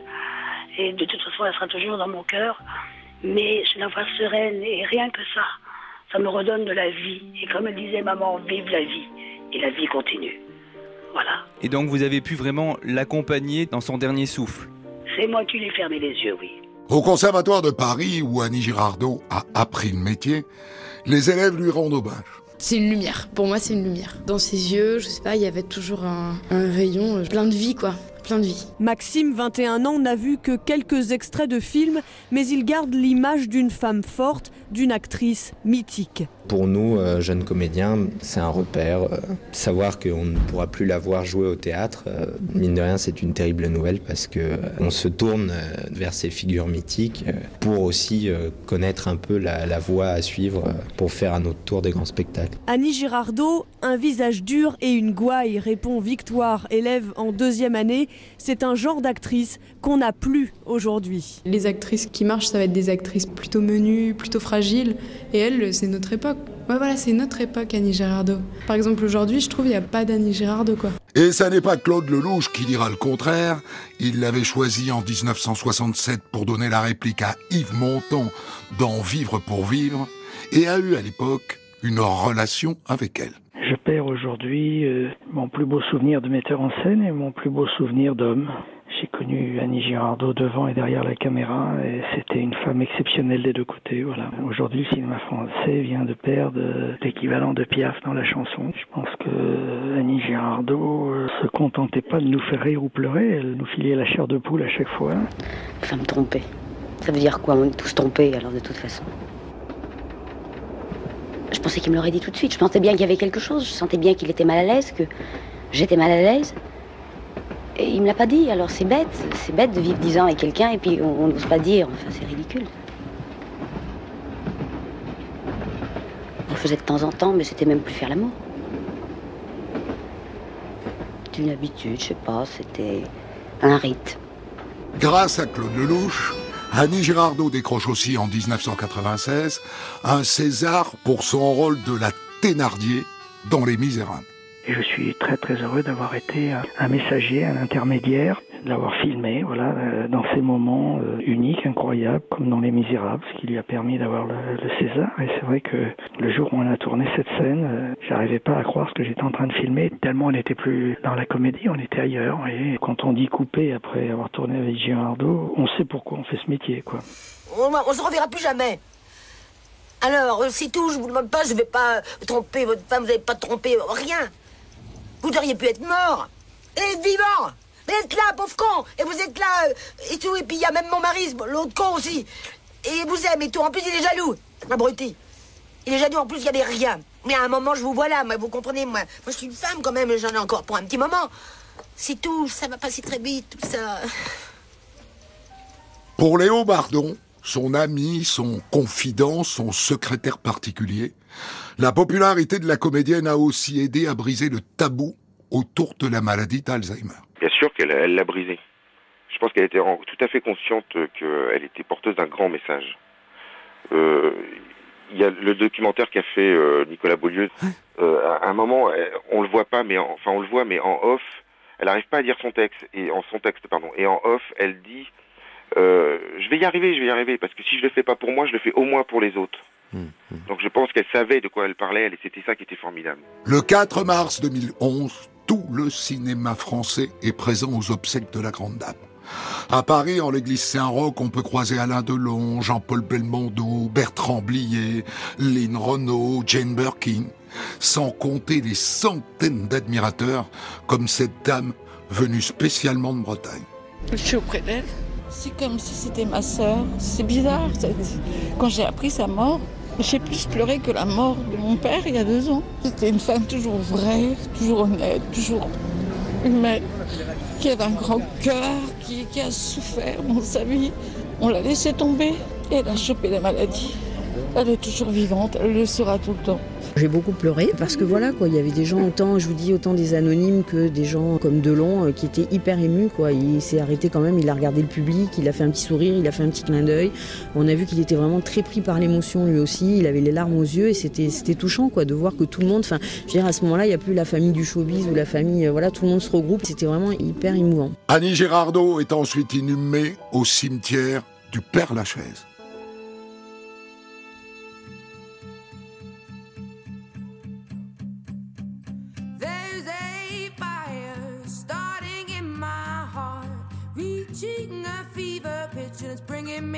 Dark. Finally, I can see you crystal clear.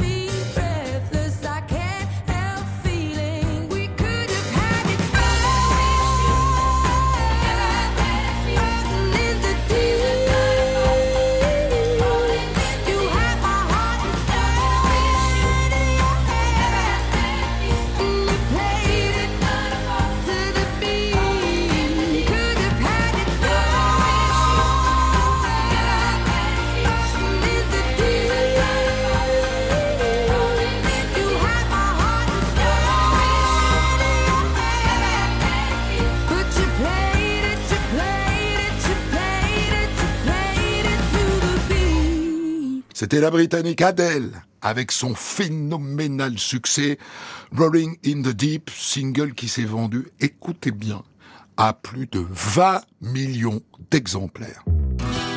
On de la raconte. Christophe Ondelat. Le 15 octobre 2011, à Auckland, en Nouvelle-Zélande, la France remporte de justesse la demi-finale de la Coupe du Monde de rugby contre le Pays de Galles. Bien voilà, hein, on reprend ce cliché du sport. Parfois, il ne faut se contenter que du résultat. Et la France s'offre sa troisième finale de la Coupe du Monde après 1987 et 1999. Une fin de rencontre digne d'un polar. Les Gallois ont laissé 14 points en route. Ils avaient toutes les clés pour gagner. Mais les Français, courageux, n'ont pas craqué. On n'a pas eu un grand match de rugby. C'est la demi-finale la plus vilaine de l'histoire, a déclaré Marc Lévremont juste après le match. Le lendemain, le sélectionneur des Bleus se dit fier de ces gars, qui ont, semble-t-il, un peu trop fêté la victoire. Marc Lièvremont a d'ailleurs revu la demi-finale et il s'est régalé. C'est ce qu'il a déclaré ce matin lors de son point presse. Malgré une victoire poussive et une domination totale du pays de Galles, il salue le courage de ses hommes. Mais selon lui, cette qualification n'est pas une fin en soi. Il espérait d'ailleurs que ses joueurs restent au calme hier soir après la rencontre à l'hôtel. Mais voilà, certains bleus ont fait le mur et sont partis boire à quelques verres dans le centre-ville d'Auckland. Marc Lièvremont n'a pas trop apprécié cette virée en ville. Mais il reste philosophe, ils sont comme ça, les Français. Je me suis servi cet exemple pour illustrer un petit peu la façon qu'on soit un peu bordélique, désordonné, un peu sale gosse, un peu frondeur, un peu français. Et puis voilà, malgré ce parcours chaotique, euh, on est en finale et qu'il fallait savoir aussi l'apprécier, savoir euh, voilà que reconnaître que ce fonctionnement pas très euh, pas très britannique, pas toujours très très linéaire en tout cas, ben, nous amenait quasiment sur le toit du monde et qu'il fallait profiter de cette semaine. Et j'ai envie de croire au destin de, de cette équipe et j'y croyais après les Tonga, donc je vois pas pourquoi j'y croirais j'y croirais pas aujourd'hui. Donc voilà, et savoir apprécier, bien bien se préparer évidemment pour, euh, pour essayer d'être champion du monde simplement. Sauf que se faire traiter de sale gosse par leur entraîneur, les joueurs ont du mal à l'avaler. Ils réclament des excuses qui ne viennent pas. Résultat, en dehors des entraînements, Lièvremont est mis sur la touche. Quand on vit 4 mois avec 30 joueurs, euh, on peut pas faire l'unanimité, mais ça, faut pas. Je suis pas là pour être l'ami de mes joueurs, là pour les mener au bout, et on l'a fait, et j'espère aller un peu plus loin. Vivement que ça se termine malgré tout. Il me reste encore un peu, peu d'énergie aussi, donc je, vais tout lâcher cette semaine, et je me dis que j'ai quand même euh, beaucoup de chance de vivre ces moments-là, donc il faut savoir les apprécier malgré la pression et, le stress, mais ça fait un petit moment que, c'est le cas, donc euh, voilà, on apprécie malgré tout. Je passe beaucoup de temps à, à réfléchir, à penser, à apprécier. J'aime beaucoup lire aussi, donc j'ai toujours un, un, bouquin pas trop loin, et en tout cas, je m'étais promis de ne pas trop changer. Je, je crois que c'est le cas. Euh, j'ai toujours mes proches qui comptent énormément pour moi. J'ai quelques amis supplémentaires, peut-être quelques amis en moins aussi, mais ça, ça fait partie de la vie. De toute façon, quand on occupe cette fonction, euh, on peut difficilement euh, faire l'unanimité. Ça, je le savais dès le début. Et, écoutez, si on est champion du monde demain, certainement que le, regard des, gens va changer sur les joueurs, peut-être sur moi. Moi, j'ai pas trop l'impression d'avoir changé. Le 22 octobre 2011, pour la finale contre les All Blacks, Marc Lièvremont ne change pas la composition de l'équipe ce qui lui vaut quelques commentaires. Le Sud-Africain François Piénard va même jusqu'à dire que cette équipe est la pire du mondial, provoquant bien sûr la réaction de Lièvremont. Il y, a des, gens, c'est des grands malades. Quand je vois François Piénard euh, critiquer le jeu de l'équipe de France, est-ce qu'il se souvient de la façon dont il a été champion du monde Chris Ashton, qui est depuis chez lui et depuis 15 jours en Angleterre, qui se permet d'en mettre une couche. Enfin, franchement, il y a vraiment heureusement que le ridicule ne tue pas. Enfin, c'est valable pour eux comme pour certains, certain nombre de personnes. Euh, bah, J'ose espérer, mais j'en suis persuadé même qu'il y a quelques, même quelques millions de Français euh, depuis la France qui, poussent et qui ont confiance en mon équipe. Et euh, moi, personnellement, euh, s'il y a bien une, qualité que, que je respecte chez les Anglais, notamment, c'est qu'en général, ils sont aussi seuls contre le reste du monde. Et, et ça renforce la détermination et j'ose espérer que ce sera le cas pour, pour mes joueurs. À la veille du match, Europe 1 prend les conseils d'un sage, Frank Shelford. C'est un ancien joueur des Blacks devenu gérant d'un bar PMU à Clermont-Ferrand. C'est la seule équipe du monde qui veut jouer très très mal une semaine et la semaine après battre le champion du monde ou la meilleure équipe dans le monde. C'est ça la France. Et ça fait un peu peur ah, Tout le temps. tout le temps avec les Français. Hein. T'as jamais sûr. Pour nous, rugby, c'est pas un sport. Hein. Nous, c'est rugby, c'est la vie. Et je crois, si on n'a pas porté le, le, Coupe du Monde cette fois, c'est de tristesse pour euh, peut-être pour un mois, peut-être plus. le deuil. Oui, plutôt ça. La finale France All Black a lieu le 23 octobre 2011 à l'Eden Park d'Auckland. Le match est rude, fermé. Peu de points sont marqués. Les Néo-Zélandais mènent 8-0. Mais les Français font preuve d'orgueil. François Trinduc une nouvelle fois avec Rougerie. Thierry du sautoir Oui ouais, ouais Et c'est pour l'équipe de France Marqué par le capitaine Thierry du sautoir Et quel François Trinduc Thierry Quel François Trinduc L'essai de Thierry du sautoir est transformé par François Trinduc. La France revient à 1 point, 8 à 7. Mais le score ne bouge pas jusqu'au coup de sifflet final. Et maintenant, Monsieur Joubert siffle la fin du match. Ce sont les Blacks qui sont champions du monde dans l'Eden Park d'Auckland. La joie de Wepou. Mais quel match de l'équipe de France Quel match incroyable livré par Palisson, par tous ces joueurs de l'équipe de France qui sont passés à deux doigts d'un exploit monumental. Malgré la défaite, les Bleus ont été au niveau. Depuis Bruxelles, le président de la République Nicolas Sarkozy tient à adresser ses félicitations à l'équipe par l'entremise de leur entraîneur. Il se trouve que dans l'ascenseur où j'étais avec Angela Merkel, j'ai eu Marc Lièvremont, l'entraîneur, le coach comme l'on dit, au, au, téléphone. Je lui ai dit combien l'ensemble des Français, bien sûr, étaient tristes d'avoir perdu cette finale pour un point, mais que l'ensemble des Français étaient fiers de l'équipe de France, de son audace, de sa combativité, du cœur qu'ils ont mis extraordinaire. Et finalement, ils ont été tant critiqués qu'ils aient fait un tel match en finale. On peut dire juste une chose, s'il y avait un beau match à faire, il vaut mieux que ce soit celui de la finale que ceux euh, d'avant.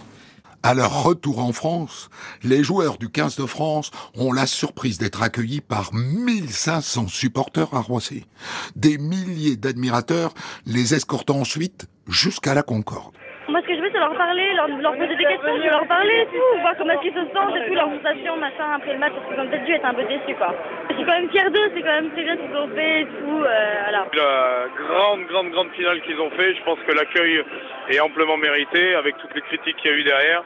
Euh, gros gros match euh, sur ce final, mais l'accueil est mérité, je pense. Voilà, les Bleus vont s'offrir un dernier bain de foule ce soir. Ils dînent tous ensemble et s'ils ont encore de l'énergie, vont partir dans Paris boire quelques verres. Demain, après quatre mois de vie commune, eh bien ils se séparent, vont retrouver une vie normale et surtout trois jours de repos bien mérités.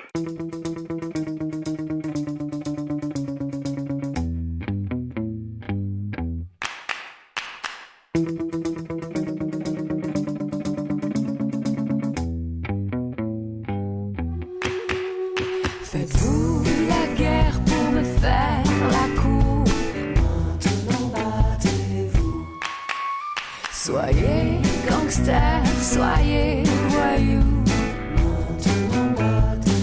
Toi mon tout mon louba Tu serais mon lascar superstar. J'ai tellement besoin d'amour De tes bras, de ta voix de velours Je rêve d'un king, de kidnapping, quitter mon pauvre living.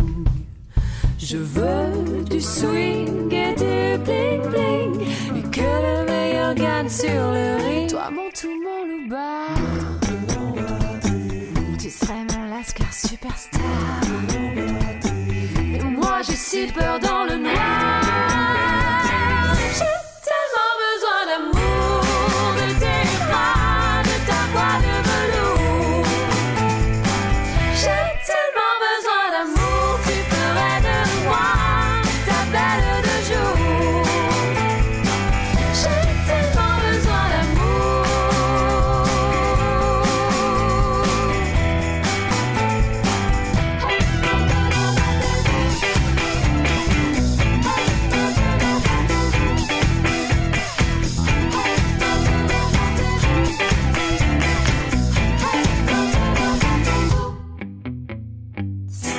Aurélie Saada et Sylvie O'Haraud du groupe Brigitte avec Battez-vous en 2011. On de la raconte, Christophe Ondelatte.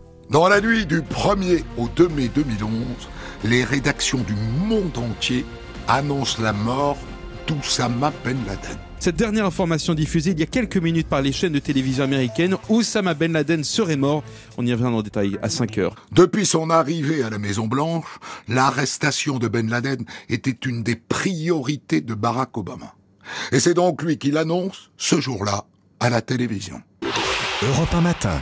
Des scènes de liesse en ce moment devant les grilles de la Maison Blanche, les Américains par milliers dans les rues, le terroriste le plus recherché, le chef d'Al-Qaïda, l'instigateur des attentats du 11 septembre 2001 a donc été tué. Et c'est Barack Obama qui l'a lui-même confirmé tout à l'heure à la télévision. L'opération a été menée par les Américains au Pakistan. Le président américain, l'air grave, a commencé par rappeler les attentats du 11 septembre, la fumée des tours, les victimes, le choc, avant d'annoncer la nouvelle à son peuple. Ce soir, je peux annoncer au peuple américain et au monde entier que les États-Unis ont mené une opération qui a tué Oussama Ben Laden, leader d'Al-Qaïda et le terroriste responsable de la mort de milliers d'hommes, de femmes et d'enfants. Nous pouvons donc aujourd'hui annoncer à toutes les familles qui ont perdu un être cher que justice a été rendue. Aux États-Unis, l'annonce est un événement politique majeur.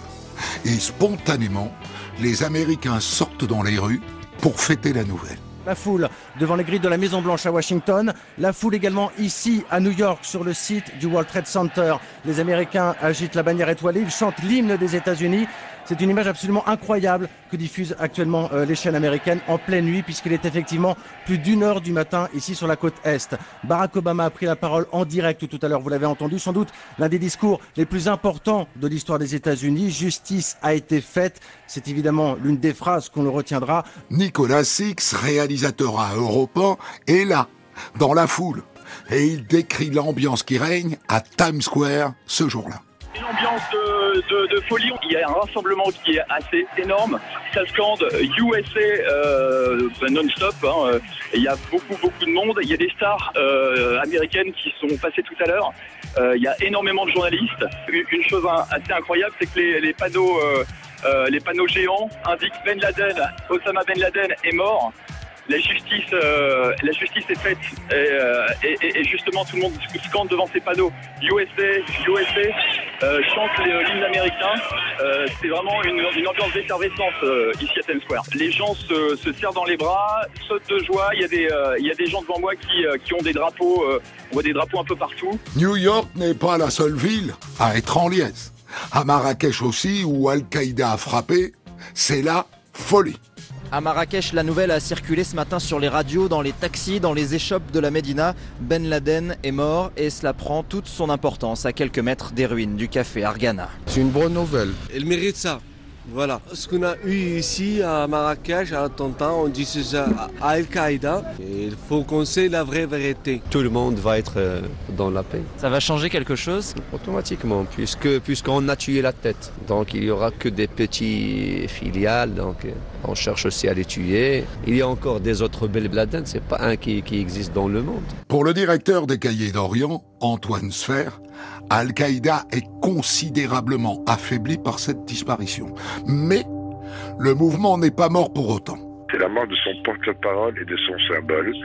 Aujourd'hui, beaucoup de gens doivent euh, souffler, notamment les Saoudiens et l'Arabie Saoudite, mais en même temps, euh, tout l'Occident euh, doit souffler dans la mesure où euh, Oussama Ben Laden était la cible des services aussi bien français, allemands et autres. Ce qui est important, c'est que ce soit dans une maison au Pakistan, ce qui veut dire qu'il avait quand même énormément de complicité à l'intérieur même du pays. Quelques heures après l'attaque, les troupes spéciales américaines recouvrent le corps de Ben Laden d'un linceul blanc et ils le jettent à la mer. Il s'agirait là d'une information capitale parce que depuis plusieurs heures maintenant, des membres de l'administration Obama euh, répètent que la dépouille d'Oussama Ben Laden a été traitée avec le plus grand soin, en accord avec la tradition musulmane qui veut notamment euh, que le corps d'un croyant soit lavé par des hommes de la même confession et inhumé ou immergé dès que possible. Bref, on comprend entre les lignes euh, que les Américains ne veulent surtout pas qu'Oussama Ben Laden passe pour un martyr, ce qui expliquerait peut-être effectivement, vous l'avez dit, qu'on ait fait disparaître le corps en mer après confirmation bien sûr des tests ADN, qu'on les fait disparaître pour éviter tout lieu de pèlerinage. Europe 1, on de la. L'année 2011. En 2009, on avait demandé aux habitants de l'île de Mayotte, dans l'océan Indien, s'ils voulaient rester français et devenir un département. Ils avaient répondu oui à 95%. Et donc deux ans plus tard, en 2011, c'est officiel, Mayotte devient le 101e département de France. Mais le jour J, le 31 mars, tout n'est pas au point. Juridiquement, le département existe bel et bien depuis aujourd'hui, mais l'Assemblée qui devait l'officialiser n'a pas pu avoir lieu en raison d'un nombre insuffisant d'élus présents. Le vote va donc, le vote général aura donc lieu dimanche. En attendant, les habitants de l'archipel attendent beaucoup de ce nouveau statut. Il y a aussi beaucoup de choses à faire au niveau de- du service public, le fonctionnement du service public, et puis aussi au niveau de, de l'éducation, au niveau de l'aide sociale, au niveau de l'économie. Il y a beaucoup de choses qui doivent être faites encore. Je veux des Maoris qui soient comme des Guadeloupéens, Martiniquais, Réunionnais. Un développement plus rapide, je pense, hein, euh, accroître le tourisme euh, sur l'île. beaucoup de choses, mais en tout cas, ça qui se résume à la sécurité, à à la sécurisation de, de, de, de la population, euh, de l'éducation, de la santé, de désenclavement de, de cette île. S'ils peuvent améliorer euh, financièrement au niveau des salaires, au, voilà, au niveau aussi au- des, des gens âgés, je pense que ça, ça- ça serait, ça serait mieux. En devenant le cinquième département d'outre-mer, avec la Guadeloupe, la Martinique, la Réunion et la Guyane, Mayotte espère attirer plus de touristes. Mais les infrastructures manquent encore. Vue du ciel, Mayotte apparaît comme un confetti dans l'océan Indien. Dans cet avion en provenance de Saint-Denis de la Réunion, peu de touristes parmi les passagers. Mais nous croisons cette famille venue passer quelques jours ici. C'est la deuxième fois que ces amateurs de plongée viennent en vacances sur l'île. On est de la Réunion, on vient à Mayotte pour pouvoir euh, décompresser un petit peu et surtout pour avoir euh, des fonds marins exceptionnels. Peu de touristes, car Mayotte souffre encore de problèmes structurels. Son aéroport tout d'abord, avec sa piste d'atterrissage trop courte pour les gros porteurs et qui limite le trafic aérien. Un aéroport excentré surtout, car une fois arrivé, il faut encore emprunter cette barge pour rejoindre l'île principale. C'est un peu compliqué effectivement, mais euh, moi je pense que ça fait partie de l'histoire. donc, euh, voilà. C'est- C'est le cadre, c'est Mayotte. Mais à l'automne 2011, Mayotte connaît d'importants mouvements sociaux. Comme dans tout l'outre-mer d'ailleurs, la vie est chère. Alors on manifeste. Et à Mayotte, ça dégénère. Depuis les hauteurs, des adolescents jettent des pierres sur les gendarmes qui répliquent à coups de gaz lacrymogène. Des émeutiers dressent des barrages et raquettent les automobilistes. Une personne sera blessée. J'ai peur vraiment. Là, j'ai peur vraiment pour, pour être agressé ou bouscu- bousculé. Une fillette de 9 ans a également été blessée par une balle de flashball tirée par un gendarme. Sur toutes les télévisions du département, le préfet appelle au calme. On est allé à une tension qui est insupportable. Il faut maintenant revenir sur le terrain du dialogue, revenir sur le terrain de la réflexion pour pouvoir euh, construire. Mais partout la grève se poursuit, épiceries et supermarchés restent fermés. Sur la place de la République, les manifestants demandent toujours une diminution des prix. Hier, les négociations avec des représentants de la grande distribution ont une nouvelle fois échoué. Les manifestations durent plusieurs semaines sans l'ombre d'une amélioration. En 2011 toujours, le président Sarkozy vient à Fort-de-France, en Martinique, pour faire une annonce. À peine descendu d'avion, Nicolas Sarkozy annonce un hommage exceptionnel à Aimé Césaire. Une plaque au nom du grand poète martiniquais sera bientôt dévoilée au Panthéon à Paris. Les Antillais y sont sensibles, mais dans les rues de Fort-de-France, ils ne sont pas dupes des arrière-pensées du président. Il prépare 2012, c'est pas loin. Pour moi, c'est sa campagne qu'il prépare là, tout simplement. C'est le cadet de mes soucis. Hein. Laissez-moi, ça fait quoi pour moi? Laissez-moi. Aujourd'hui, là, je suis au travail. Vous pensez que c'est le président qui m'a donné la force pour pouvoir être là et faire ce que j'ai à faire? La crise est dans tous les esprits, le chômage est au-dessus de 20%, les prix restent très élevés. À entendre les commerçants, la situation s'est même empirée depuis l'an dernier. Vous seriez venu l'année dernière, il y aurait eu du monde, on voit que les gens regardent, ils achètent. Mais là, il n'y a personne, vous avez vu? Il y avait beaucoup de touristes, ils venaient, ils achetaient. Mais là maintenant, ben, ils vérifient beaucoup le porte-monnaie. Il y en a qui viennent des fois, qui regardent et qui ne peuvent pas acheter parce qu'ils vous disent qu'ils ont pu payer le voyage. Mais c'est tout, parce que c'est trop cher. Ces tensions n'empêchent pas Nicolas Sarkozy de tenir sa promesse. Le 6 avril 2011, le chef de l'État dévoile une plaque dans la crypte du Panthéon en l'honneur du poète martiniquais. À vrai dire, Aimé Césaire n'a jamais cessé de pousser la France à faire son examen de conscience. Qu'a fait l'enfant de l'école républicaine, l'élève exemplaire, qui illustra si bien ce mérite que les républicains de jadis avaient placé au cœur même de l'égalité, sinon nous demander des comptes sur notre manière de tenir les promesses faites au nom de la République. Il rejetait l'assimilation quand elle se confondait avec ce qu'il appelait un génocide culturel. Comment ne pas l'entendre aujourd'hui?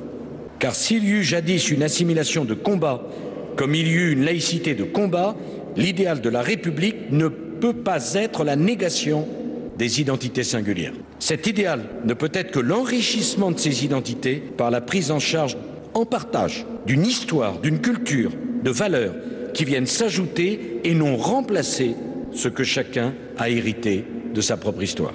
Ne nous querellons plus sur les mots. Cet idéal Aimé Césaire, si profondément martiniquais et si profondément français en même temps, en fut la plus belle incarnation. Conformément à ses volontés, la dépouille d'Aimé Césaire reste en Martinique, mais son nom est désormais gravé aux côtés d'autres grandes figures telles qu'Émile Zola, Victor Hugo ou encore Jean Moulin.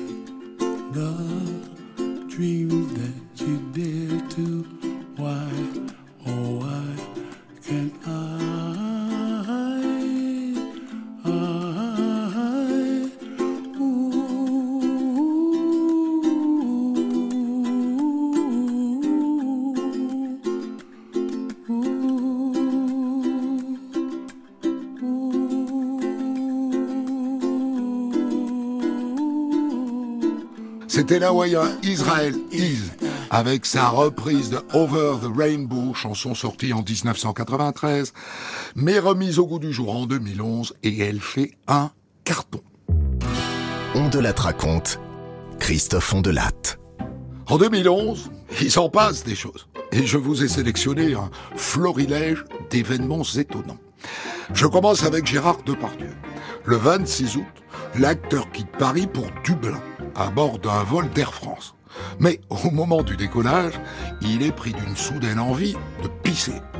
La suite, ah ben la voilà. Gérard Depardieu qui urine dans le couloir de l'avion. L'hôtesse de l'air lui avait demandé d'attendre 10 minutes le temps que l'avion décolle. Tous les passagers sont attachés, prêts à partir, mais Depardieu insiste. L'acteur Édouard Baird voyage avec lui car ils doivent aller à Dublin pour tourner un film. Édouard Baird donc essaie de le calmer, il lui demande de rester à sa place. Réponse de Depardieu, je ne peux pas attendre. Il se lève de son siège. Daniel, une des passagères, a tout vu. Monsieur Depardieu en Je veux pisser, je veux pisser. Il a parlé fort, fermement. Et là, il a fait par terre. On voyait bien qu'il avait bu, quoi. Hein se voyait qu'il avait bu. L'hôtesse, elle était interloquée. Mais pas de commentaires. Il n'y a pas eu de mots, rien. Et moi, j'étais outré parce que, bon, voilà, quand on est acteur, euh, ben, on n'est pas comme les autres. Hein. On ne se plie pas aux exigences euh, du règlement. Alors, il aurait pu attendre deux minutes. Ben non, il ne pouvait pas. Et non, visiblement, il ne pouvait pas s'attendre. Sauf qu'après avoir uriné dans le couloir de l'avion, bah, il a fallu nettoyer la moquette et l'avion a décollé avec deux heures de retard. Toujours en 2011, j'ai une autre histoire à vous raconter. Elle se passe encore dans un avion, mais aux États-Unis. Et ça a encore à voir avec une envie pressante. Cette fois, c'est le commandant de bord. En plein vol, il s'absente pour aller aux toilettes, laissant son copilote aux manettes et au moment de sortir, je vous le donne en mille, il n'arrive plus à ouvrir la porte des chiottes. Heureusement, un passager l'a entendu, un bon samaritain qui file à l'avant de l'appareil pour prévenir l'équipage. Seulement, le cockpit est fermé et dans ce cockpit, il y a un homme plutôt nerveux, le copilote seul au monde et qui s'empresse d'alerter la tour de contrôle. Le problème, c'est que le commandant de bord a disparu à l'arrière de l'avion. Et il y a quelqu'un avec un fort accent étranger qui essaye d'entrer dans le cockpit. Et ce qu'on me dit, c'est que le commandant de bord est coincé dans les toilettes. Et le monsieur avec l'accent me donne le mot de passe pour entrer dans le cockpit, mais je veux pas le laisser rentrer. Le commandant réussit à débloquer le verrou in extremis. Des avions de chasse s'apprêtaient à décoller. On quitte les airs et on revient sur les routes de France. En novembre 2011, un motard est contrôlé à 233 km heure au guidon d'une puissante Kawasaki. Il faisait la course avec une Renault Clio qui avait eu l'outrecuidance de le dépasser. Un pilote très fier de son engin, mais qui a été visiblement vexé qu'une voiture puisse le doubler sur l'autoroute. À l'évidence, il avait quelque chose à prouver, explique le commandant Ludovic Chagny de l'escadron de sécurité routière de Haute-Savoie. Tout a démarré quelques kilomètres plus tôt sur l'autoroute A40, où la, la, voiture a simplement doublé deux motards qui visiblement l'ont mal pris, hein, et, et, puis bah, ils se sont lancés dans une, une course-poursuite euh, sur plusieurs kilomètres. Donc c'est au moment où la, la, moto a doublé la voiture qu'il a été mesuré à 233. C'est une histoire d'orgueil un peu mal placée Oui, on peut, je pense qu'on peut le on peut l'affirmer sans trop se tromper. Oui. Les, les éléments euh, qu'il a pu donner aux gendarmes présents sur place euh, laissent penser qu'effectivement, euh, il y avait une histoire d'ego quand même dans tout ça. Quoi. Le motard et le conducteur de la Clio sont tous deux interpellés, permis confisqué pour tout le monde. Dans l'Hérault, cette dame de 77 ans aurait bien mérité une suspension de permis, elle aussi. Sauf qu'elle n'en a plus, ce qui ne l'empêche pas de conduire. Et attendez, ce n'est pas tout.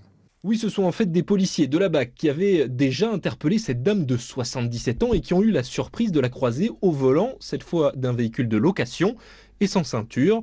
On venait pourtant de lui retirer le permis la veille, une vraie Madalton qui s'était en fait débrouillée pour qu'une amie se rende avec elle à l'agence de location, le commandant Audouy du commissariat d'Agde. Elle y est allée en compagnie, j'allais dire, d'une amie à elle, et contre rétribution, la personne a déposé son permis en, précisant que euh, c'est elle qui conduirait le véhicule. On considère que c'est un danger grave hein, que représente cette conductrice, puisqu'elle est en infraction quasi permanente pour la sécurité des usagers de la route, comme pour la sienne. Il n'y a pas de prise de conscience de sa part. Elle, nous répond inlassablement qu'elle a besoin d'effectuer ses tâches ménagères quotidiennes et qu'elle a besoin d'un véhicule pour sortir. Elle est rusée dans sa façon de, de procéder. Elle a même tenté, à l'occasion d'un précédent contrôle, d'échapper aux forces de l'ordre en empruntant sans interdit pour tenter effectivement d'échapper et de se soustraire au contrôle routier qui lui était imposé. Conduire sans permis, évidemment, c'est interdit. Et on peut se retrouver en prison ça. En novembre 2011, le jockey Frédéric Dita a été condamné à trois mois ferme et le 20 novembre, il est autorisé à sortir pour participer à une course hippique.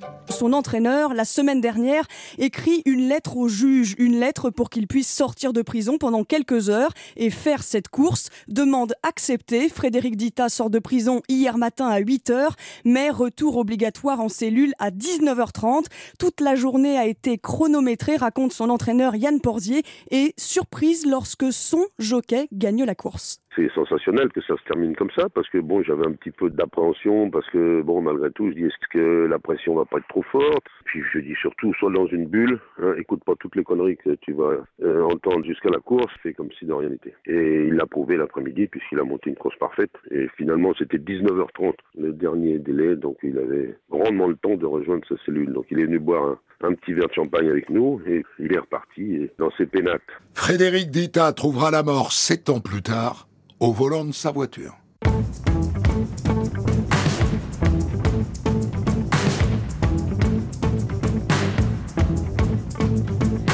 Tu ris si mal, tu ris de vide, des taches de vin sur ta chemise, qui a deux boutons éclatés sur ton corps qui me repoussait. Tu fais l'amour en deux poussées, comme le manque la tournée, et pendant que tu t'articules,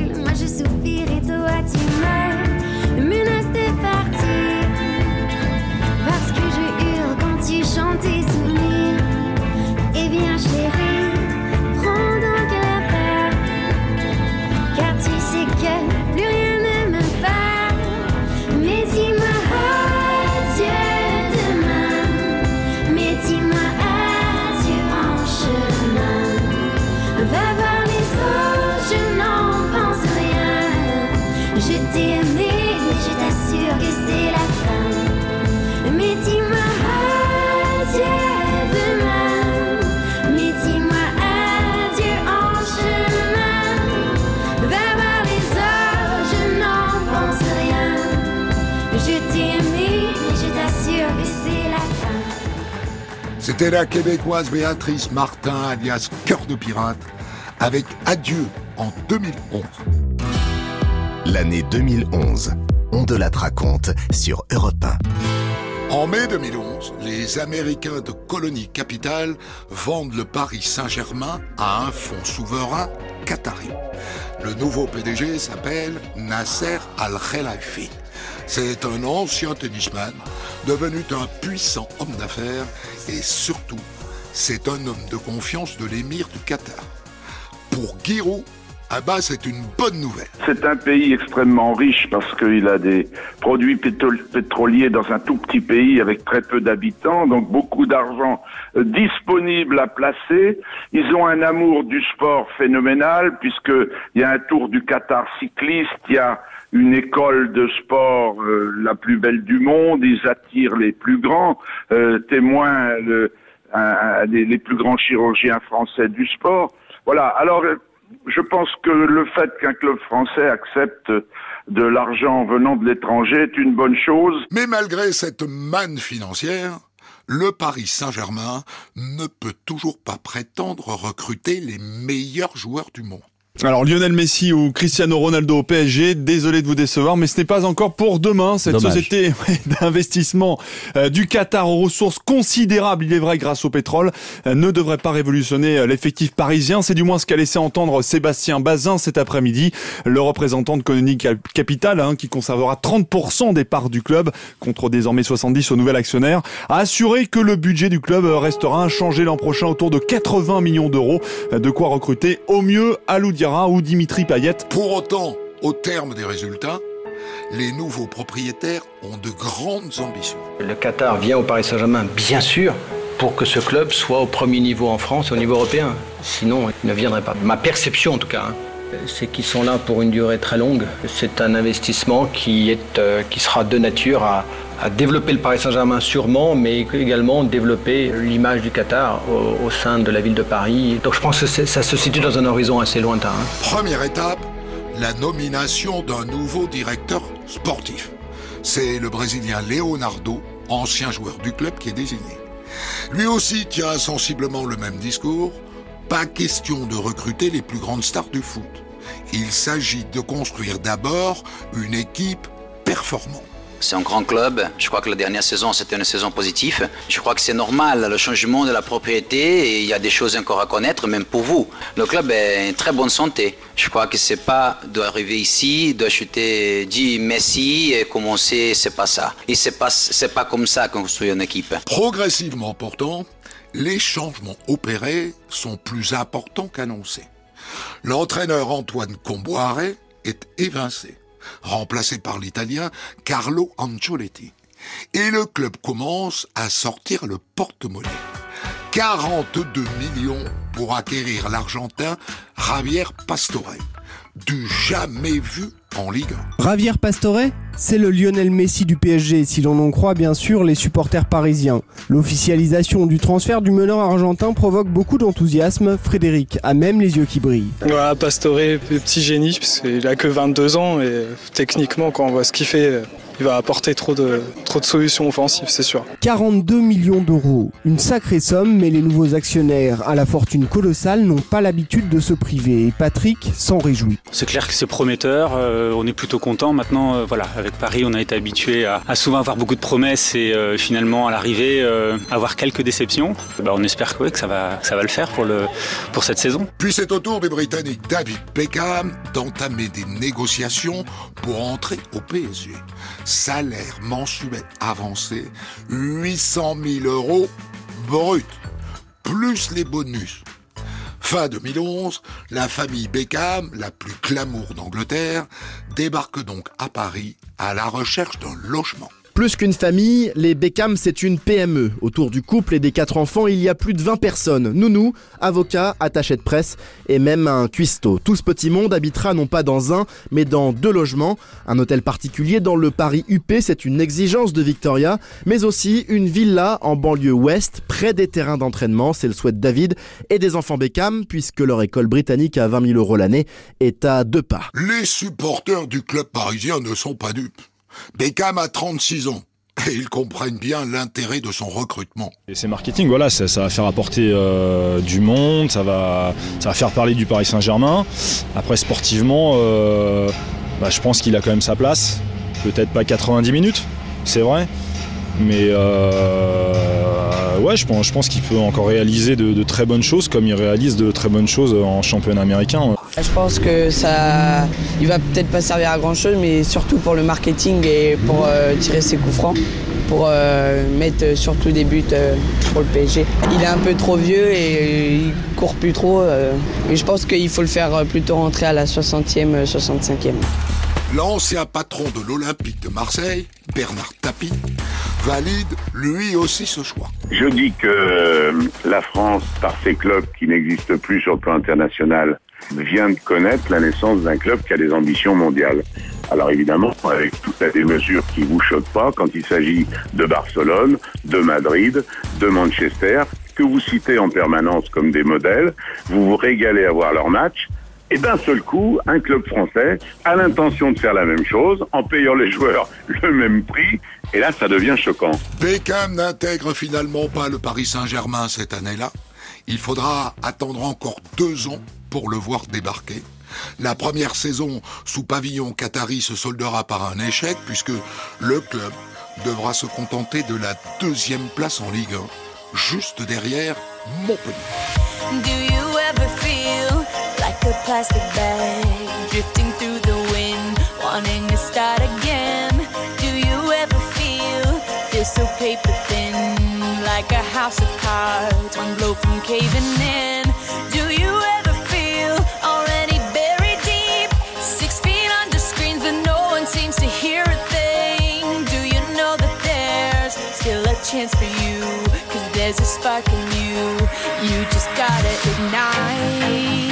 The light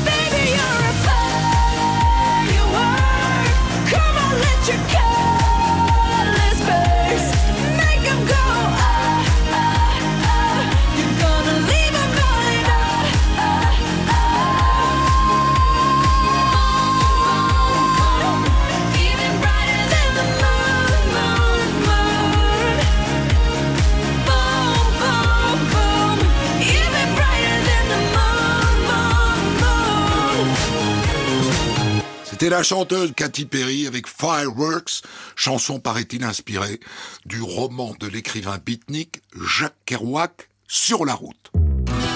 On de la raconte. Christophe Ondelat. Le 20 avril 2011, le parquet de Nantes ouvre une enquête pour disparition mystérieuse.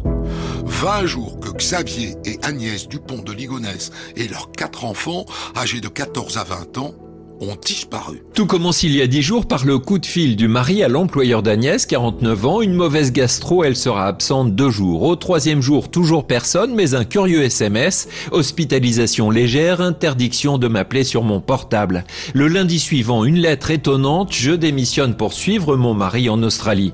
Cela fait déjà une semaine que deux des quatre enfants scolarisés sont en absence injustifiée. La police est alertée, aucune trace de violence ou de sang dans la maison en location désertée.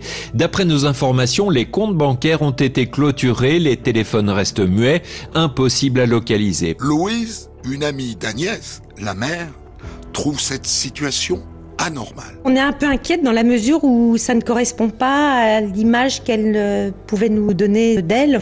Il n'y a pas eu de signe avant-coureur. Un départ aussi précipité, on peut se poser la question d'une fuite pour une raison euh, financière, euh, le fisc, ça pose question quoi. Et puis moi, plus que ça, c'est le fait que les gamins soient partis sans rien dire à leurs meilleurs copains de classe. C'est là où pour moi c'est bizarre. Le 21 avril 2011, le procureur de la République de Nantes, Xavier Roncin, fait une annonce. La disparition de ces familles était inquiétante pour euh, plusieurs raisons. D'abord parce qu'elle était subite, qu'elle était en outre accompagnée d'explications écrites, soit délirantes, soit contradictoires. Une volonté euh, d'immigrer en Australie, c'est une version qui a été euh, donnée notamment pour euh, expliquer la déscolarisation des enfants et en même temps un assez grand nombre de proches de cette famille ont reçu un courrier dans lequel monsieur euh, expliquait qu'il était euh, un agent secret pour le compte des États-Unis et qu'il devait retourner aux États-Unis pour assister à un procès important euh, lié à la drogue. Je vous ai dit que malheureusement nous avions découvert euh, un reste de corps euh, humain. Euh, Il s'agit d'une famille de six personnes. il est tout à fait important que nous puissions savoir si celui qui ou celle qui est soupçonné d'être l'auteur éventuellement de quelque chose d'aussi grave que ce que je vous ai décrit a pu être aperçu en France ou ailleurs depuis le 4 avril. À la suite de cette découverte, les fouilles au domicile de la famille du pont de Ligonnès se poursuivent et dans la soirée du 21 avril 2011, quatre corps sont retrouvés sous la terrasse. Oui, il y a quelques minutes, on a appris que le corps d'Anne, 16 ans, a été sorti par les policiers. Elle était comme sa mère et deux de ses frères, les deux plus grands, enterrés dans le jardin de la maison familiale. Il reste visiblement un corps enfoui dans le sous-sol, très probablement celui du quatrième enfant âgé de 14 ans, car pour les enquêteurs, il semble de plus en plus clair que le père de famille, qui dans une lettre avait annoncé être un agent secret pour le compte des États-Unis, est exécuté par balle, sa femme et ses enfants avant de prendre la fuite. Deux voitures ont disparu. Les dépouilles des deux chiens de la famille ont aussi été sorties de terre. Et pour les enquêteurs de la brigade criminelle de Nantes, il va désormais s'agir de retrouver l'assassin présumé. Depuis 15 jours, tous les téléphones portables de la famille sont éteints, aucun paiement par carte bancaire, aucun avion réservé au nom Xavier de Ligonnès. Bref, rien qui permette pour l'heure, à notre connaissance, de retrouver celui qu'il convient désormais d'appeler le principal suspect. Rapidement, on soupçonne le père. Et la découverte d'un cinquième corps, celui du dernier né, confirme définitivement les soupçons. Et dès lors, les policiers cherchent à en savoir plus sur cette famille. Mais l'enquête ne donne rien. La famille Dupont de Ligonnès était du genre discrète. On croisait euh, beaucoup plus souvent son épouse qui stationnait bah, souvent euh, devant chez nous. Lui, on le voyait moins parce que je crois que dans la semaine, bah, il se déplaçait beaucoup hein, du fait de son boulot. Et donc, euh, sauf depuis quelque temps, c'est vrai où sa voiture était là beaucoup plus souvent. Et la voiture, la C5, et son propriétaire, une voisine s'en souvient très bien. En voyant sa photo tout à l'heure, j'ai dit mais si c'est l'homme qui euh, transportait les sacs. C'était euh, il y a 15 jours de ça. Il était en Bermuda, polo et la voiture était garée près de l'aubette de bus. Et euh, ce qui m'intriguait, c'était ses allers-retours entre la maison et il remplissait le coffre de, gros sacs. C'est des genres des cabages en Ikea. ouais, c'est c'est ça, ce genre de, de sac à poignée. Ça a duré quelques temps ou ça a duré deux heures au moins. Hein. Le 22 avril 2011, les policiers ont une piste sérieuse. Une carte bancaire appartenant au couple a été utilisée à 1000 km de Nantes, à Roquebrune-sur-Argence, dans le Var. Sur place, les policiers retrouvent aussi la voiture. C'est sur le parking d'un petit hôtel Formule 1 près de l'autoroute A8 et au bord de la Nationale 7 entre Roquebrune sur Argence et le Muy que la voiture de Xavier Dupont a été retrouvée. Une Citroën C5 bleu métallisé immatriculée 235 CJG 44. C'est parce qu'il avait utilisé ici sa carte bancaire à Roquebrune sur Argence le 14 avril dernier que les enquêteurs ont orienté les recherches dans cette partie est du Var et ont fini par localiser le véhicule. Le Var Xavier Dupont euh, connaît bien puisqu'il aurait habité ici avant de rejoindre Nantes avec sa famille. Xavier Dupont de Ligonnès aurait séjourné dans cet hôtel Formule 1. Mais chose étonnante, plutôt que de récupérer discrètement la clé de la chambre à la borne automatique, il s'est présenté à l'accueil. En parallèle à Nantes, les enquêteurs constatent que le meurtre a été prémédité. On sait désormais que les corps découverts hier par les policiers dans le jardin de la maison familiale ont été enterrés avec des sacs de jute et de la chaux achetés peu avant. Les policiers ont dû vider le dessous de la terrasse rempli de planches et d'objets encombrants avant de creuser et de retrouver les cadavres d'Agnès de Ligonnès et de ses quatre enfants. Aujourd'hui, les autopsies vont permettre d'en apprendre plus sur la façon dont les cinq victimes ont été tuées, mais on sait déjà qu'il y a eu usage d'armes à feu. Parallèlement, les enquêteurs cherchent à en savoir davantage sur la personnalité et les activités de Xavier le père et désormais suspect numéro un qui se disait commercial dans le tourisme, un homme qui n'était jamais à Nantes pendant la semaine, avec une société basée soi-disant à Pornic, mais dont l'adresse est occupée depuis plusieurs années déjà par une autre entreprise. Mais hormis ces constatations, eh bien l'enquête n'avance pas.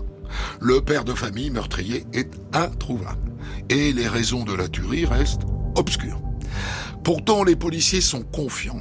Ils pensent que tôt ou tard, il finira bien par faire une erreur et par se faire pincer. Et vous savez qu'à ce jour, eh ben, ça n'est pas le cas. Europe 1, on de la raconte. L'année 2011.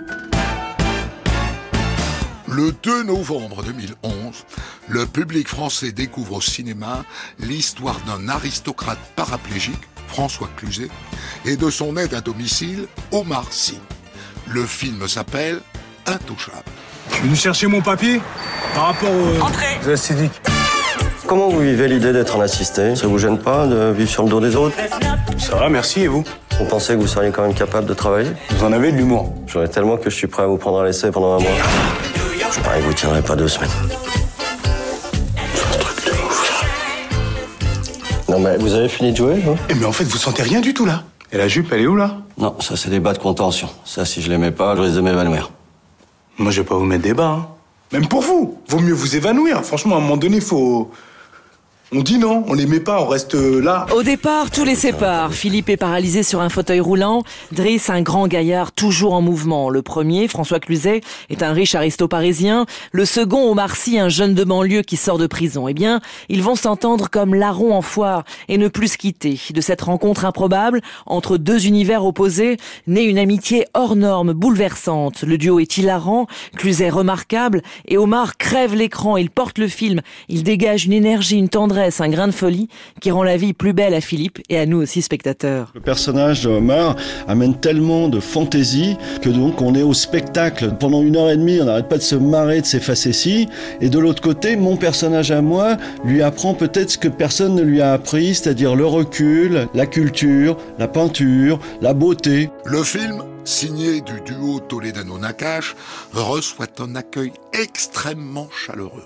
Plus de 2 millions de spectateurs dès la première semaine, 3 millions la deuxième. Les jours qui suivent, il est même difficile de trouver une place en salle. Prochaine séance dans deux heures, nombre de places restantes, zéro. C'est marqué sur l'écran rouge au-dessus de la caisse. Devant le cinéma, une bande de copains perplexes. C'est la deuxième fois en deux jours qu'ils se cassent le nez pour Intouchable. Intouchable, bah c'est intouchable quoi, on n'y arrive pas. Et vous êtes sûr qu'il n'y a plus de place on peut aller voir un autre. Hein. Non, on va voir celui-là. Oh, je sais pas. Les 50 dernières places sont parties en 10 minutes. Elisa et Aboubacar sont arrivés juste après. Bah, on est venu à- pour la séance de 17h15, zéro place, la queue jusqu'au trottoir euh, là-bas. Et on s'est dit on va essayer, on va retenter, zéro place. Il y a un quart d'heure, il reste encore quelques places. C'est vrai Ah bah merci, merci de me dire ça. 19h40, début de la séance, Camille arrive d'un autre cinéma en courant. Elle ouvre la porte, elle s'arrête. Ici aussi, c'est complet. Ah sérieux? Oh, C'est dingue. c'est vraiment dingue hein, ce qui se passe. euh, cet engouement euh, vis-à-vis de ce film, euh, c'est assez fou. Mais c'est vrai que les critiques sont tellement bonnes quoi. En gros, euh, il va falloir attendre trois semaines et puis on ira dans trois semaines. C'est pas grave. hein. À l'intérieur, pour faire face, le cinéma a même recruté des extras. Et toutes les 10 minutes, une des employées prend le micro. Mesdames et messieurs, nous vous informons que Intouchable est complet. Prochaine séance à 22h05. Alors en attendant 22h05, rendez-vous au restaurant juste à côté. Là aussi, du coup, c'est complet. En deux mois, le film atteint 15 millions de spectateurs. Et c'est une aubaine, évidemment, pour tous ceux qui veulent changer le regard sur les handicapés. Un avis que partage le responsable de cet hôpital parisien, qui n'est autre d'ailleurs qu'un cousin du réalisateur Eric Toledano. Quand j'ai vu ce film en avant-première, je me suis dit que ça allait être pour le monde du handicap un film emblématique parce qu'il parlait avec humour de choses extrêmement sérieuses et que ça, les gens qui étaient handicapés, ils adoraient ça. Et donc je lui ai immédiatement émis cette idée, soumis cette idée de faire un film, une projection pour les handicapés. Nous, ça- c'est pas le film qui change notre quotidien. Ce qu'on espère profondément, c'est que le film va venir changer le regard des gens, que les gens portent sur nous dans le quotidien. Ça vous a touché? Oui, beaucoup. Cette, euh, cette complicité après euh, qu'il a. C'est bien que ça soit justement euh, diffusé, qu'il y a un grand public qui puisse voir ce genre de choses. Toujours côté cinéma, à Noël 2011, on apprend la mort de Cheetah, la fidèle chimpanzé de Tarzan. Cheetah Cheetah, ne fais pas ça Oh Cheetah Ungowa Aussi célèbre que les acteurs Maureen O'Sullivan et Johnny Westmuller, Cheetah régna sur la jungle des studios d'Hollywood des années 30 à 60. Depuis, il était devenu le plus joyeux des retraités.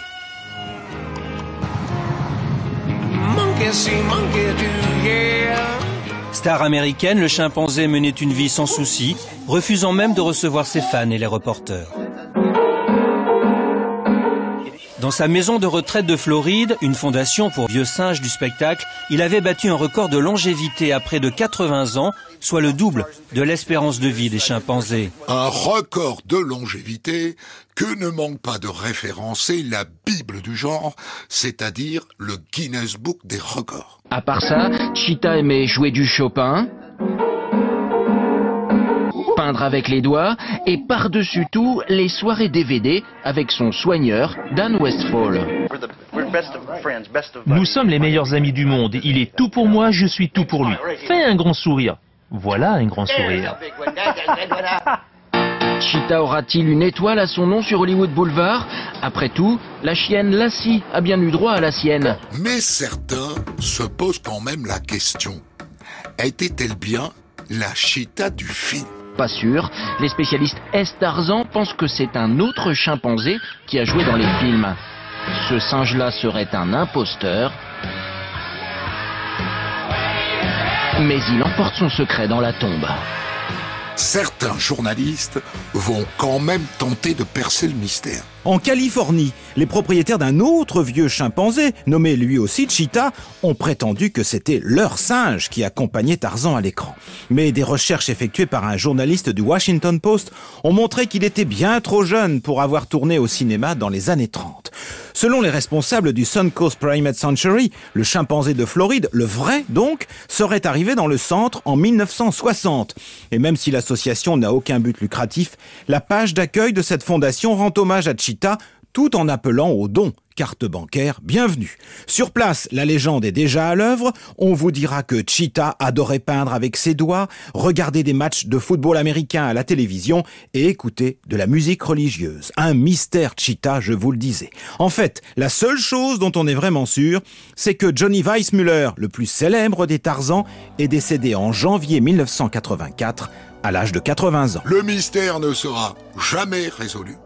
Et Cheetah n'aura pas son empreinte sur le Hollywood Walk of Fame à côté de celle de la fidèle chienne Lassie.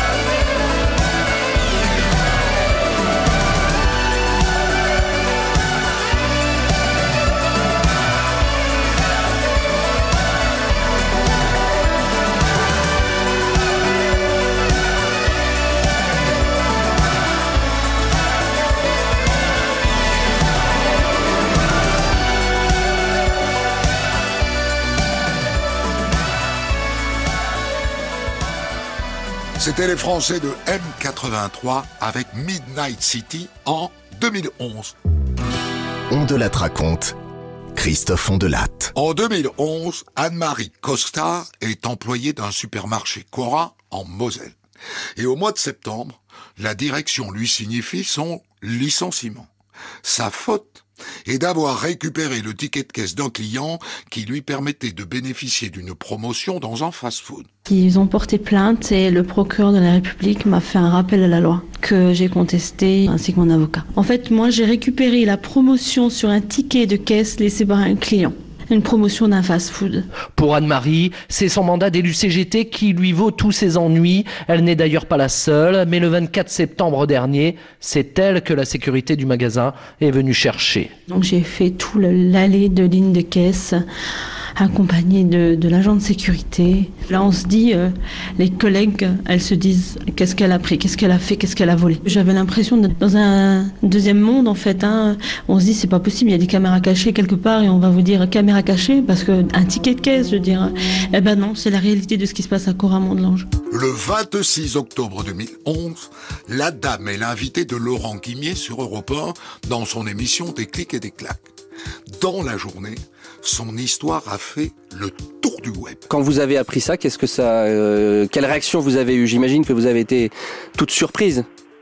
Je me suis écroulée, je pensais pas qu'ils iraient jusque-là. Et, et- et, euh, pratiquement parlant, vous avez vu des gens aujourd'hui de la direction de ce magasin, quelqu'un vous a parlé, quelqu'un vous a téléphoné, quelqu'un vous a approché ou, ou c'est le vide total? Le vide total, Aucun contact? aucun contact. Et euh, est-ce que vous avez pris conscience pendant la journée de ce qui se passait sur le web, à savoir de cette assez incroyable mobilisation? C'est quelque chose qui vous fait du bien, qui vous rassure ou comment vous sentez-vous? Euh, je ne savais pas jusqu'à tout à l'heure qu'on m'a dit que ça bougeait sur Internet. Je ne savais pas que c'était à ce point-là. Pendant l'émission qui se déroule en direct, le journaliste tient Anne-Marie informée de ce qui se passe sur les réseaux. Ils sont des milliers à lui faire part de leur soutien. Et la page Facebook de l'enseigne croule sous les critiques, ce ne sont pas des insultes. Exactement, ils ont été des centaines à affluer. Certains donnent le numéro de téléphone du magasin en question pour que les internautes fassent exploser le standard du Cora. Tous, en tout cas, ont fait part de leur indignation. Julien écrit Nous demandons l'abandon de la procédure de licenciement ainsi que des excuses publiques à la caissière. Nous sommes nombreux et déterminés, sachez-le, menace-t-il. Bizarre que cet employé soit une déléguée CGT. Coïncidence, je ne crois pas, dit Gaëtan. Quelle honte, s'exclame Jérôme. Caissière, c'est un travail difficile qui mérite un peu plus de respect. Et moi, je n'ai aucun respect pour la grande distribution. Enfin, Johan, c'est vraiment pitoyable. Je ne suis jamais venu faire mes courses chez vous et après cette histoire, je ne risque pas d'y mettre les pieds un jour. Je compte bien faire passer le message autour de moi. Honte à vous. Finalement, suite à la participation de la caissière à l'émission d'Europe 1 et vu le buzz sur les réseaux, la direction de Cora fait marche arrière et publie un communiqué sur les réseaux. Ils viennent de communiquer il y a 5 minutes exactement. La direction de, de Cora Mont-de-Lange a décidé de ne pas poursuivre la procédure engagée à l'encontre d'une salariée Yes. du magasin. Nous avons Yes. conscience de l'émotion suscitée par les informations paru- parues depuis ce matin. Bon, Bah voilà, Ça, affaire c'est-. Alors on va, Ça, c'est on va, fait. on va appeler Il Madame Costa, Madame Costa. pour euh, lui euh, Ouais. annoncer cette nouvelle, mais peut-être qu'elle écoute Europe 1 et je pense qu'on n'est pas les derniers à l'annoncer, mais voilà, on va dire que l'affaire se termine. C'est ça aussi des clics et des claques, hein, euh, une affaire commence des et gens puis qui elle, demandent quand même elle encore des- continue à des vivre. excuses. Oui, oui, oui. qui bon. commandent déjà et qui veulent des excuses. Qu'elle rende ce ticket surtout. Public. Bon, Tu as raison. Rendez le ticket. Le lendemain, la rédaction des clics et des claques prend contact avec Anne-Marie Costa. Je pense que c'est surtout pour calmer le jeu euh, par rapport à tout ça.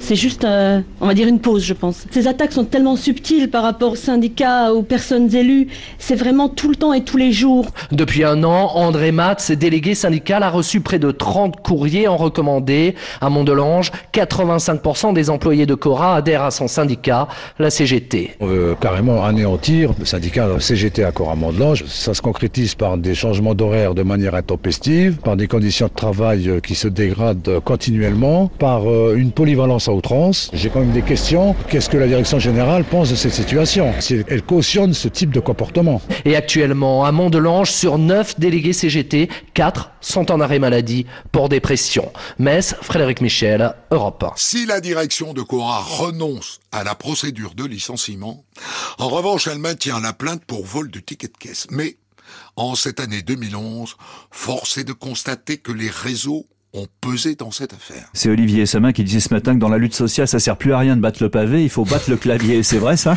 Bah, on peut se dire effectivement que les pages Facebook des marques deviennent aujourd'hui les lieux de manifestation, là où précédemment 10, 15 ou 20 personnes allaient ma- manifester devant un magasin. Euh, donc voilà, c'est sans doute aussi un bel exercice de communication de crise pour les boîtes qui doivent s'adapter maintenant euh, à cette nouvelle donne sociale. Europe 1, on de la raconte.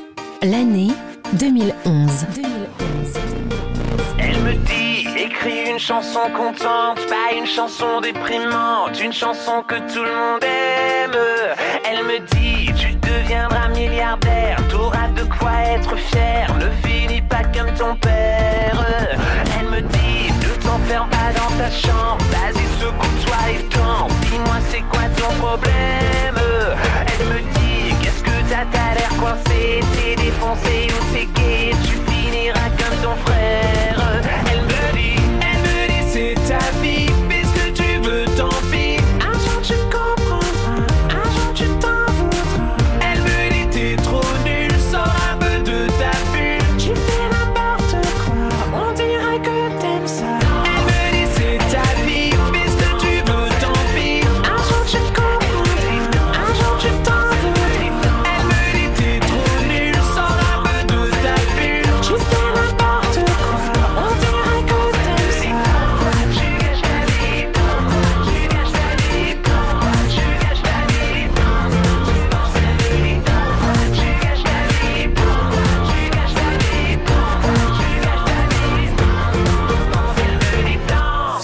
Mika avec Elle me dit. Chanson de 2011.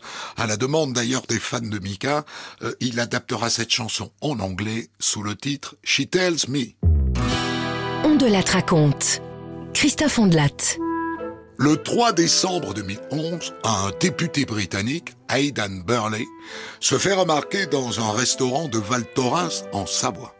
Lui et ses amis fêtent un enterrement de vie de garçon. Dans un restaurant à Fondu, un déguisement d'officier nazi, un jeune député conservateur pour une soirée, on peut le dire, de très mauvais goût, Xavier Yvon. Oui, pas du tout du goût, en tout cas des autres clients du restaurant La Fondue. Certains ont filmé la scène, la vidéo est sur internet. On y voit une jeune tablée de je- une joyeuse tablée de jeunes hommes. L'un d'eux porte l'uniforme noir, la casquette et le brassard rouge avec la croix gammée des officiers SS. C'est le futur marié. À sa droite, on reconnaît Aidan Burley, député conservateur prometteur. Les convives portent un toast au Troisième Reich. Selon des témoins, ils entonnent aussi des chants en l'honneur d'Hitler et d'autres dignitaires nazis, Himmler et Eichmann. La gérante du restaurant est formelle. Le groupe ne portait pas d'uniforme en entrant dans son établissement. La vidéo que vous trouvez actuellement sur Internet euh, a été prise euh, juste à la fin du dîner, puisqu'on voit les personnes se lever et quitter le restaurant. Euh, et donc la personne avait remis juste à ce moment-là son képi et son brassard et a quitté les lieux. Mais je peux euh, vous confirmer que pendant le dîner, euh, notre personnel s'est assuré qu'il n'y avait pas de signe distinctif nazi euh, porté par cette personne. La vidéo a été réalisée par un journaliste présent dans le restaurant au même moment. Et il se trouve qu'il est anglais. Tout à fait, oui, un journaliste britannique qui aurait filmé donc euh, la scène euh, que vous retrouvez sur euh, internet actuellement, qui a été prise donc juste avant le- la fin du dîner, au moment où il se lève et, et quitte le, le restaurant. Cette personne s'est présentée avec sa carte de presse, donc nous avons pu l'identifier. Malgré des excuses publiques, David Cameron démet immédiatement le député de ses fonctions au ministère des Transports. D'après le Daily Mail, c'est le député lui-même qui aurait loué le costume. Aidan Burley a immédiatement présenté ses excuses, notamment en envoyant une lettre à un journal juif anglais, mais le Premier ministre britannique lui a retiré sa fonction de chargé de mission auprès du ministre des Transports, et ce n'est sûrement pas fini. SOS Racisme a annoncé hier son intention de porter plainte. En France, le port de l'uniforme nazi et l'apologie du Troisième Reich sont interdits. Le Dauphiné libéré annonce même ce matin que le tribunal d'Albertville a déjà ouvert une enquête préliminaire. En cette même année 2011, au mois de décembre, d'autres Anglais, ou plutôt des Anglaises, font la une de l'actualité outre-Manche, mais pour une raison beaucoup plus louable. Ces femmes de soldats britanniques mobilisés en Afghanistan se sont regroupées au sein d'une chorale. Et ensemble, elles interprètent des extraits de lettres écrites par leur mari. Et ça cartonne.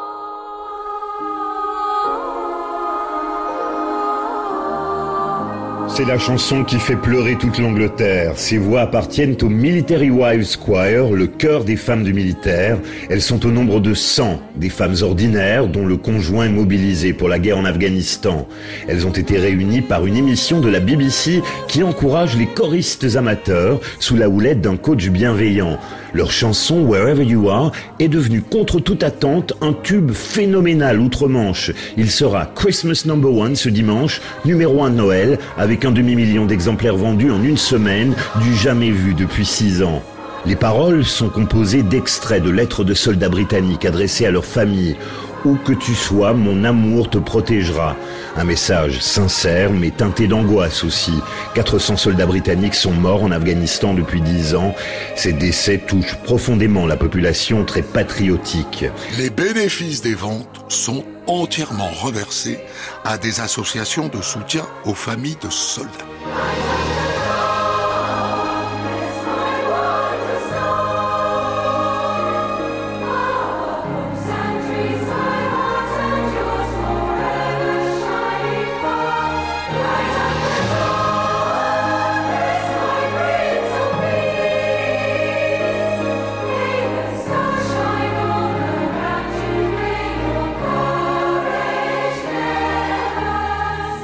Toujours en 2011, cette fois c'est un interprète bien français qui déclare son amour à l'Angleterre, Laurent Voulzy. Son dernier album intitulé Listen Love a été enregistré dans les mythiques studios d'Abbey Road à Londres, le studio des Beatles. Alors, oui, ça fait plusieurs fois que j'ai envie d'y aller. Et C'est la là- première fois? C'est la première fois. J'ai rodé devant. C'est un choc ou pas quand on arrive? Oui. Vous je- avez rodé Comment ça Oui, je- ben non, mais, mais non, mais j'ai rodé, oui, parce que bon, je suis très très très souvent en Angleterre et de temps en temps, voilà, je vais me promener à Londres et des fois, je suis passé devant le studio à Bay Road, j'ai fait des petits détours pour y passer et je m'arrête et j'ai évidemment traversé le passage clouté où je me suis fait photographier. En Et donc- touriste. et, et- et le, et le fameux passage clouté qui est sur la- euh, le passage piéton plutôt, qui est près du studio. Mhm. Évidemment, je passais devant le studio en me disant est-ce que je vais le visiter, est-ce que est-ce que j'y vais ou pas? Je n'ai jamais osé rentrer dedans, sauf là puisque j'étais musicien et qu'on avait réservé le studio pour aller enregistrer des violons. Donc j'y suis allé d'une façon légitime et je suis rentré, voilà, comme Mais un pas en touriste, mais en tant que musicien, Donc, voilà. eh ben, la, la grande émotion, c'était quand j'ai monté les marches du studio et que je suis rentré dans le studio, euh, Bay Road Studio, pour moi, depuis que j'ai depuis 15 ans, depuis que j'ai l'âge de 15 ans, c'est quelque chose qui m'a beaucoup marqué, quoi. Dans cet album, Woolsey mêle ses deux passions. Vous mêlez deux mondes, euh, le monde anglo-saxon, Londres, l'Angleterre et le monde médiéval. Je ne connaissais pas cette passion. Euh. L'Angleterre certainement à cause de la musique, Bien ça m'a pris adolescent et l'univers médiéval m'a pris bien avant. Euh, Quand j'avais euh, 8 ans, ça s'est révélé quand ma mère m'a offert un château fort Mhm. et je me suis aperçu rapidement que elle aussi d'ailleurs que je jouais plus avec mon château fort qu'avec mon, mon garage et mes panoplies euh, et, et, et, et ça m'a poursuivi en fait toute ma vie. J'ai commencé à lire euh, très rapidement à l'âge 12-13 ans. euh, je lisais beaucoup de, de je me suis intéressé à l'histoire à partir de ce moment-là, mais plus particulièrement le Moyen Âge. Qu'est-ce qui vous plaît? C'est c'est l'esprit chevaleresque? Ce qui me plaît, j'en sais rien. C'est comme une résonance en moi. Jeanne, enfin je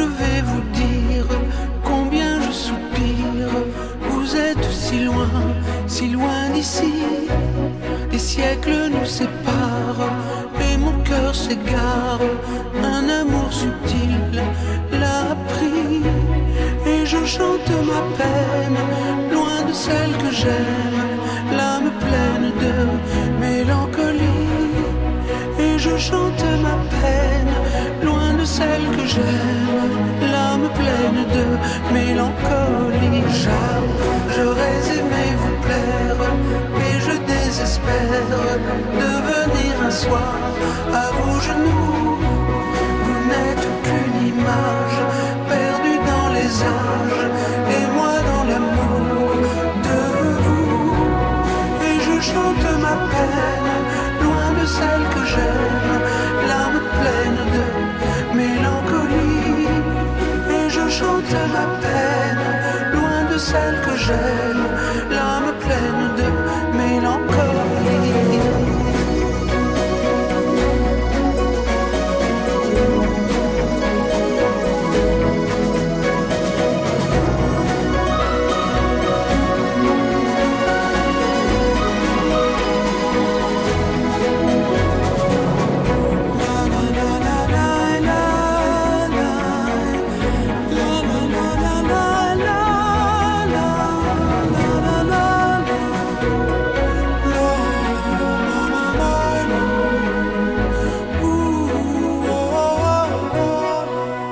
C'était Jeanne de Laurent Voulzy, premier extrait de l'album Lys et Love, musique de Voulzy et paroles, bien entendu, d'Alain Souchon. L'année 2011. On de la raconte sur Europe 1.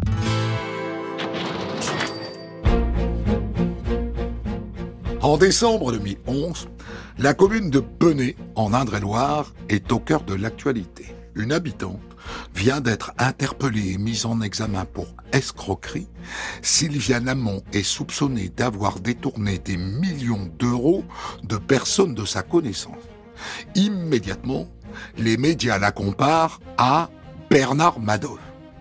La fameuse affaire de la Madoff à la française, des dizaines de victimes d'une ancienne banquière réunies ce matin à la gendarmerie de Chinon, Axel May. Pendant plus de deux heures, une cinquantaine de personnes se sont retrouvées dans cette gendarmerie d'Indre-et-Loire pour essayer de coordonner leur action pénale contre celle que la presse a surnommée la Madoff du Chinonais, du nom du célèbre escroc américain. Cette ancienne employée de banque, placée en détention provisoire depuis mardi, aurait volé 3 millions d'euros au total en promettant à ses victimes des placements avec des rendements à très lucratifs. C'est après son licenciement de la BNP il y a 15 ans que Sylviane s'est mise à promettre à ses connaissances des placements attractifs.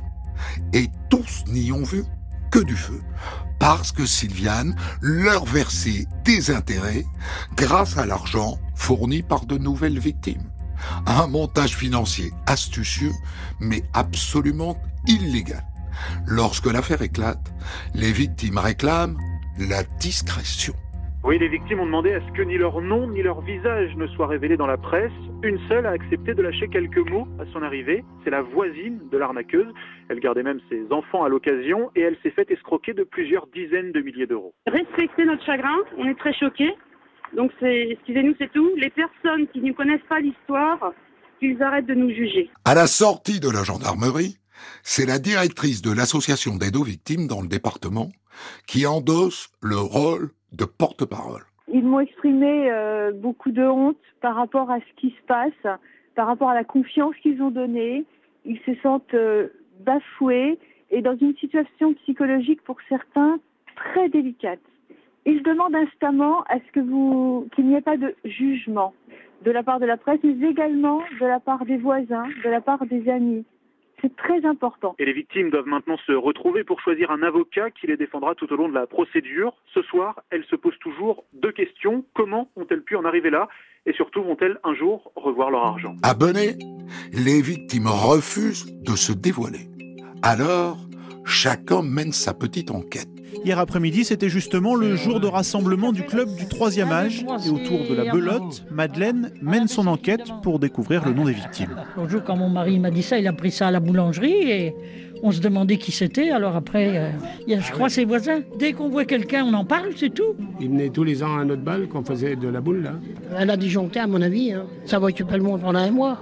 Facile. En tout cas, depuis deux jours, Maria, la boulangère, ne vend pas une baguette sans que la même question revienne. Qui a été victime Ben voilà, mais euh, ils vont pas le crier sur les toits non plus. Hein, c'est. euh, ben, vous avez dû vous en rendre compte, hein, personne, euh, personne ne parle. Voilà, on n'en sait pas plus. Le 30 décembre 2011, la maison de Sylviane Amont est incendiée. Alors accident ou incendie volontaire? Vengeance d'une des victimes peut-être, ou quelqu'un qui a quelque chose à cacher, je sais pas. Beaucoup de gens concernés. Tout à l'heure, nous étions dans une grande surface à Bourgueil et les gens ne parlaient que de ça. C'était le sujet numéro un. Ça serait une sacrée coïncidence quand même pour que ce soit le hasard là. Euh, vengeance d'une des victimes, ou peut-être quelqu'un qui est, elle a peut-être un complice qui voudrait cacher quelque chose, détruire des documents, je sais pas, pourquoi pas. On peut tout imaginer. C'est un truc de fou quoi. A des gens sont sur la paille. Et là, ça va être dur pour eux et douloureux. Et où est l'argent? Mystère. Moi, je pense que ça va être de la vengeance. Je comprends que les gens sont dans la misère, et puis voilà. C'est vrai que c'est une drôle d'affaire qui se passe là. Ça fait quand même beaucoup de victimes dans le coin. Hein. Ils ont tous perdu tout ce qu'ils avaient, toute leur économie qu'ils ont mis de côté pour placer, pour euh, que ça leur rapporte. Ça peut être une vengeance. Vous connaissez des gens qui ont pu être victimes de Sylviane Amont Oh, je connais quelques-uns, enfin je dis rien. Elle inspirait confiance, Sylviane Amont Ah oui, tout le monde avait confiance en elle. C'est une femme qui était gentille, qui était tout. Personne n'aurait dit que c'était une femme comme ça, que c'était un escroc. Personne n'aurait dit. La piste criminelle est rapidement confirmée. À Benet, la tension monte d'un cran. L'envoyé spécial d'Europe 1, François Coulon, est en train d'interroger des habitants lorsqu'il est pris à partie. Qu'est-ce qu'il y a Décolle, décolle, décolle, t'es Mais- mort. mais Décolle ça va pas. Décolle, t'es mort. Arrête d'emmerder notre commune, baisse mort. Décolle, sur le dessus. Les gendarmes, ils sont prévenus, décollez de la commune. Décolle, arrête de nous faire chier dans le village. Mais ça va pas. T'as rien à foutre dans Mais ça va pas, j'essaye de faire mon boulot. Le métier de mange-merde que tu fais. Un métier de mange-merde tu fais. Ah, c'est un métier de mange-merde. Qu'est-ce que tu veux? Donne-moi ton... Mais arrêtez Ça va pas Mais ça va pas Mais ça va pas François Coulon n'est pas le seul visé. D'autres journalistes sont physiquement menacés, notamment par le mari de l'accusé. Pour éviter un drame, le maire est contraint de demander à tous les journalistes de quitter la commune. La Madoff de Touraine sera condamnée à quatre ans de prison, dont un avec sursis. Quant à la soixantaine de victimes, elles ne seront jamais intégralement remboursées. Europe 1, on de la raconte. L'année 2011.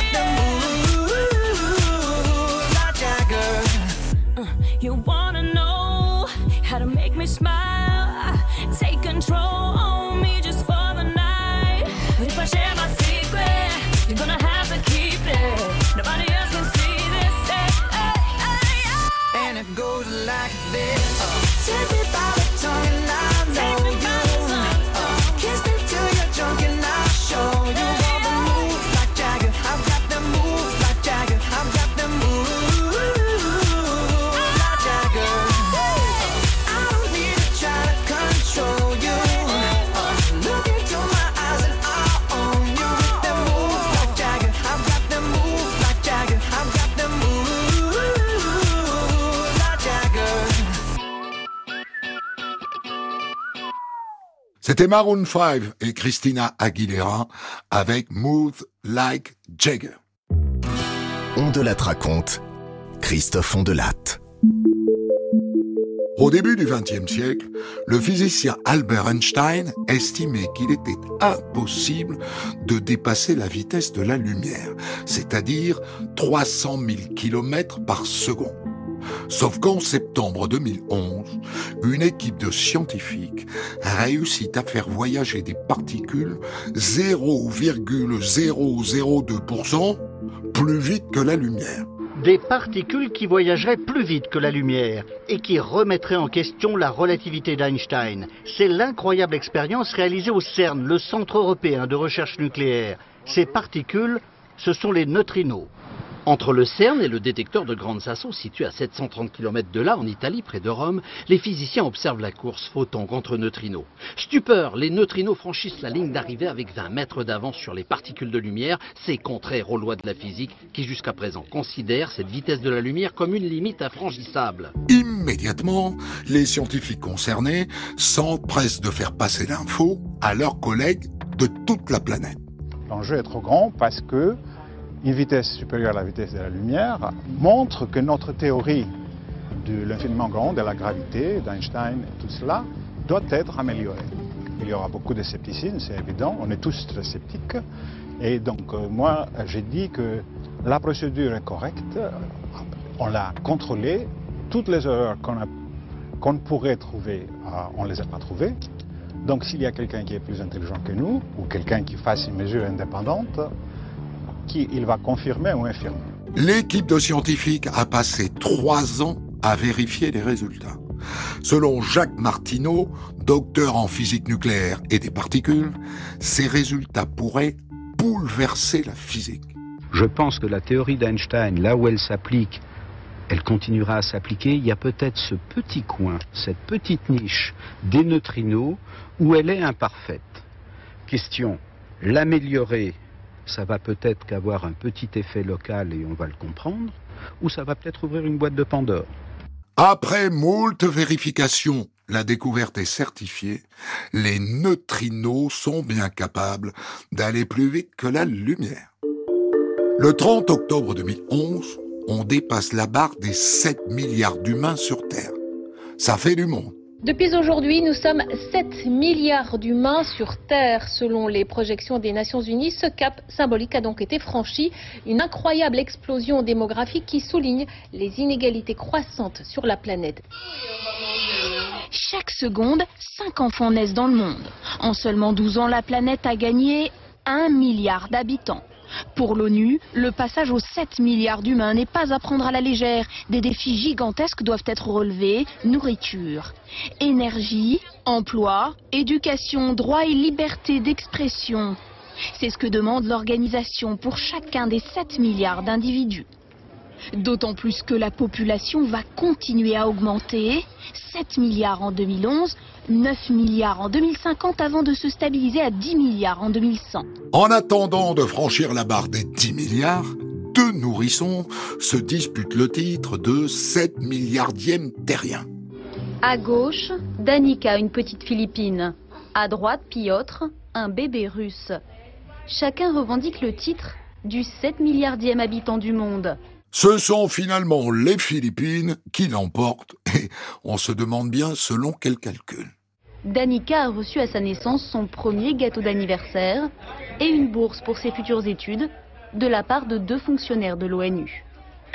Je n'arrive pas à croire qu'elle soit le 7 milliardième terrien. Des terriens de plus en plus nombreux et en Asie, plus de garçons que de filles, ce qui risque de poser un problème, comme l'explique le démographe Christophe Guimoto sur Europe 1 on sait que ces garçons vont arriver euh, et essayer de se marier dans 20 ans et qui seront en surnombre. Soit ils partiront en migration, soit ils inciteront des, des femmes de l'étranger à venir, soit alors ils se marieront plus tard, etc. Mais en tout cas, l'arithmétique leur est tout à fait euh, défavorable. Il y a peu de chances que de nouvelles formes d'union, que ce soit la polyandrie ou des mariages euh, homosexuels entre hommes, soient suffisamment importants pour absorber ce trop plein. Donc ce qu'il y a, c'est qu'il va y avoir euh, des formes sociales nouvelles euh, qui sont euh, difficiles à imaginer parce que c'est quand même des pays dans lesquels 99% des hommes se mariaient jusqu'à aujourd'hui.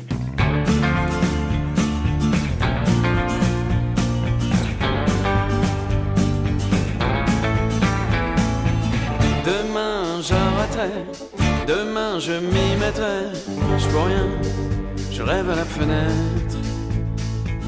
Un jour, faudrait que je m'y mette. Mais y a de la vie tous les soirs. Y a des filles dans les bars. Allez, viens, demain sera trop tard. Y a toujours une petite fête. Promis, demain j'arrête. Mais ce soir, la nuit sera sans fin. Au soleil et aux filles, je veux lever mon verre à enrouler par terre. Je rejoins prévu la folie et l'ivresse en chantant dans les rues. J'oublie toutes les promesses.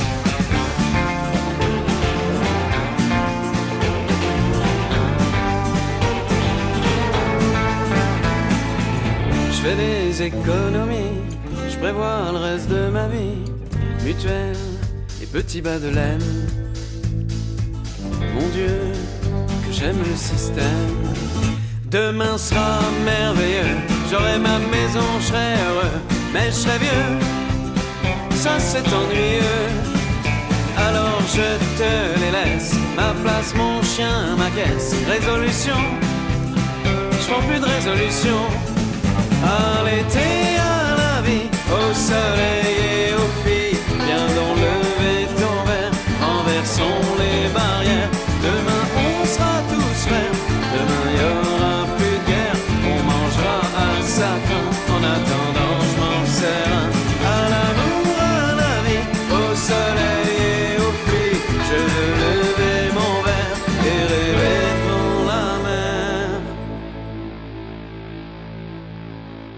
C'était Thomas Dutronc avec Demain en 2011.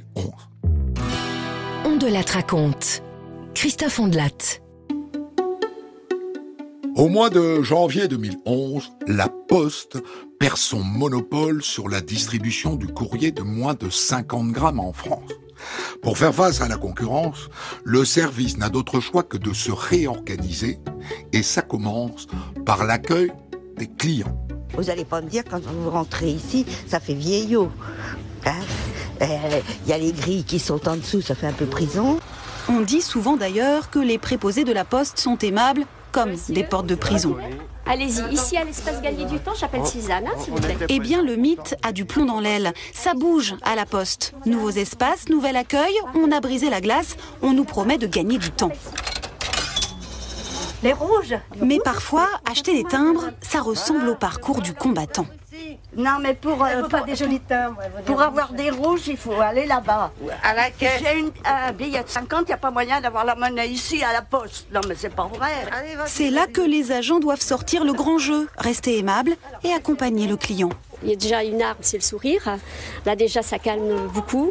Et puis comme vous voyez, euh, on explique, on est face à face. On les chouchoute un peu parce que bon, bah, ils ont toujours, euh, c'est une question qui en amène une autre. Puis ils aiment bien voir euh, une présence en fait. Mais même si les employés de la Poste redoublent d'attention, ça n'empêche pas certains clients de pester. Tout le monde est gentil, c'est pas la question. Mais tout change hein, ici. Les horaires, euh, c'est ouvert le samedi après-midi maintenant? Et oui, ce n'est pas facile de s'adapter au changement. Et ça, on dit que c'est typiquement français. Si ces changements prêtent à sourire, ils ont aussi peut-être des conséquences plus graves. Dans les Bouches du Rhône, à Vitrolles, un postier a mis fin à ses jours et c'est une révélation européenne. C'est le cinquième suicide de postier dans le département. Et pour ses collègues, aucun doute, son geste est lié au travail. Effectivement, il y a peu de place pour le doute car le matin de son suicide, Robert a pris soin de prévenir la responsable du bureau de poste dans lequel il travaillait, à Vitrolles. En début d'après-midi, le fonctionnaire, marié et père de deux enfants, mettait sa menace à exécution en se jetant sous un TGV. Et cet agent de caisse, qui n'était qu'à quelques années de la retraite, après plus de 30 ans de service, a également laissé plusieurs écrits dans lesquels il explique ses souffrances liées à la réorganisation de son bureau. On sait qu'il a fait deux lettres, une qui parle à la famille où il dit qu'il aime sa famille, et l'autre dans laquelle il accuse la Poste de l'avoir euh, démantelé, démembré, je sais pas, euh, mis à plat. C'est la Poste qui est responsable de cet état de fait. Malheureusement, ce qu'on avait prévu au moment de cette restructuration, mais tout s'est passé. Sur le bureau de Vitrolles, les fermetures sauvages, le travail en sous-effectif, le mal-être, et malheureusement, voilà, on en arrive là aujourd'hui. Robert, c'était un fonctionnaire qui travaillait à l'ancienne, comme on dit chez nous. C'était quelqu'un qui venait une heure à l'avance, qui préparait tout pour ses collègues, et tout fonctionnait tout seul. On est totalement dévasté. Dans un registre plus léger, Jean-Pierre, retraité de Clermont-Ferrand, a de quoi être remonté contre la poste. Car figurez-vous qu'en cette année 2011, il vient de recevoir un colis posté en 1993. Il y a donc 18 ans. Il m'est arrivé qu'en rentrant chez moi, je trouve dans ma boîte aux lettres un colissimo. En regardant mon adresse, je vois qu'il m'était adressé à moi personnellement et à mon épouse qui est décédée de six mois. Je me suis posé des questions. Et puis mes enfants qui étaient à la maison se sont aperçus tout de suite que l'adresse d'expédition était de 1993, juillet 93. Et là, on s'est aperçu, bien sûr, que le colis avait mis euh, 18 ans et demi pour arriver chez moi, c'est-à-dire pour faire 3 km, 18 ans et demi, c'est pas très rapide pour un colissimo, me semble-t-il. Ce qui m'a le plus surpris, c'est qu'il aurait pu avoir un petit mot d'excuse de la poste, une petite explication ou un coup de téléphone pour me dire vous allez avoir un colis que nous avons retrouvé. Aucune à ce jour, aucune nouvelle de la poste. Malheureusement, Jean-Pierre n'a pas révélé à notre reporter le contenu de ce colis. Si la poste n'est pas verbalisée pour les colis qui mettent 18 ans à arriver, elle l'est en revanche pour sa politique tarifaire. Ainsi l'a constaté l'autorité de régulation des communications et des postes, l'ARCEP. C'est notamment le cas lorsqu'il s'agit d'envoyer des petites choses, des petits cadeaux. La facture a souvent du mal à passer, c'est ce qu'a pu constater Charles Marionneau dans un bureau de poste parisien. Par exemple, envoyer ça qui pèse 150 grammes, payer euh, presque 12 euros, euh, encore quand on y arrive, ça devient un bordel, il n'y a plus d'accueil, il n'y a plus rien, donc euh, c'est plus du service public. Je comprends pas pourquoi c'est aussi cher. Pour les tout petits, alors on est obligé d'acheter des boîtes Colissimo, ou alors même pour un tout petit truc, ça coûte tout de suite 20 euros. C'était pas comme ça avant. Résultat, une amende d'un million d'euros pour l'entreprise La Poste.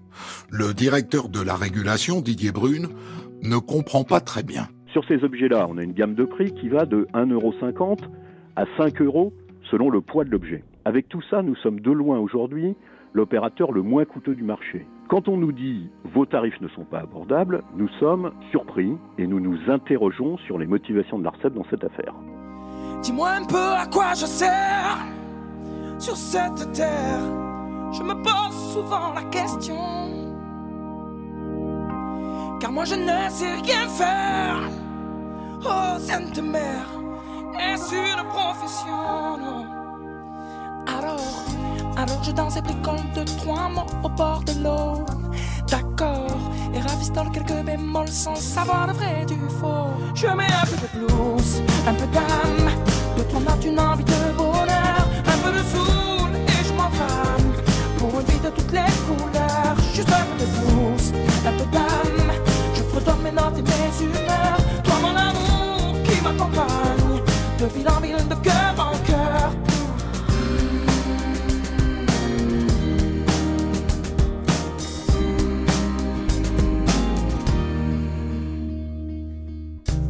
J'ai jamais su marcher tout droit sur cette terre. Je prends des chemins enlacés et souvent laisser le choix. Oh, Sainte Mère, d'apprendre à me tromper. Alors, alors je prends le temps, m'abandonne à ma dose de soleil. D'accord, et m'endors à la belle étoile sur ma ligne de vie. Je veille, je mets un peu de blues, un peu d'âme, de ton note une envie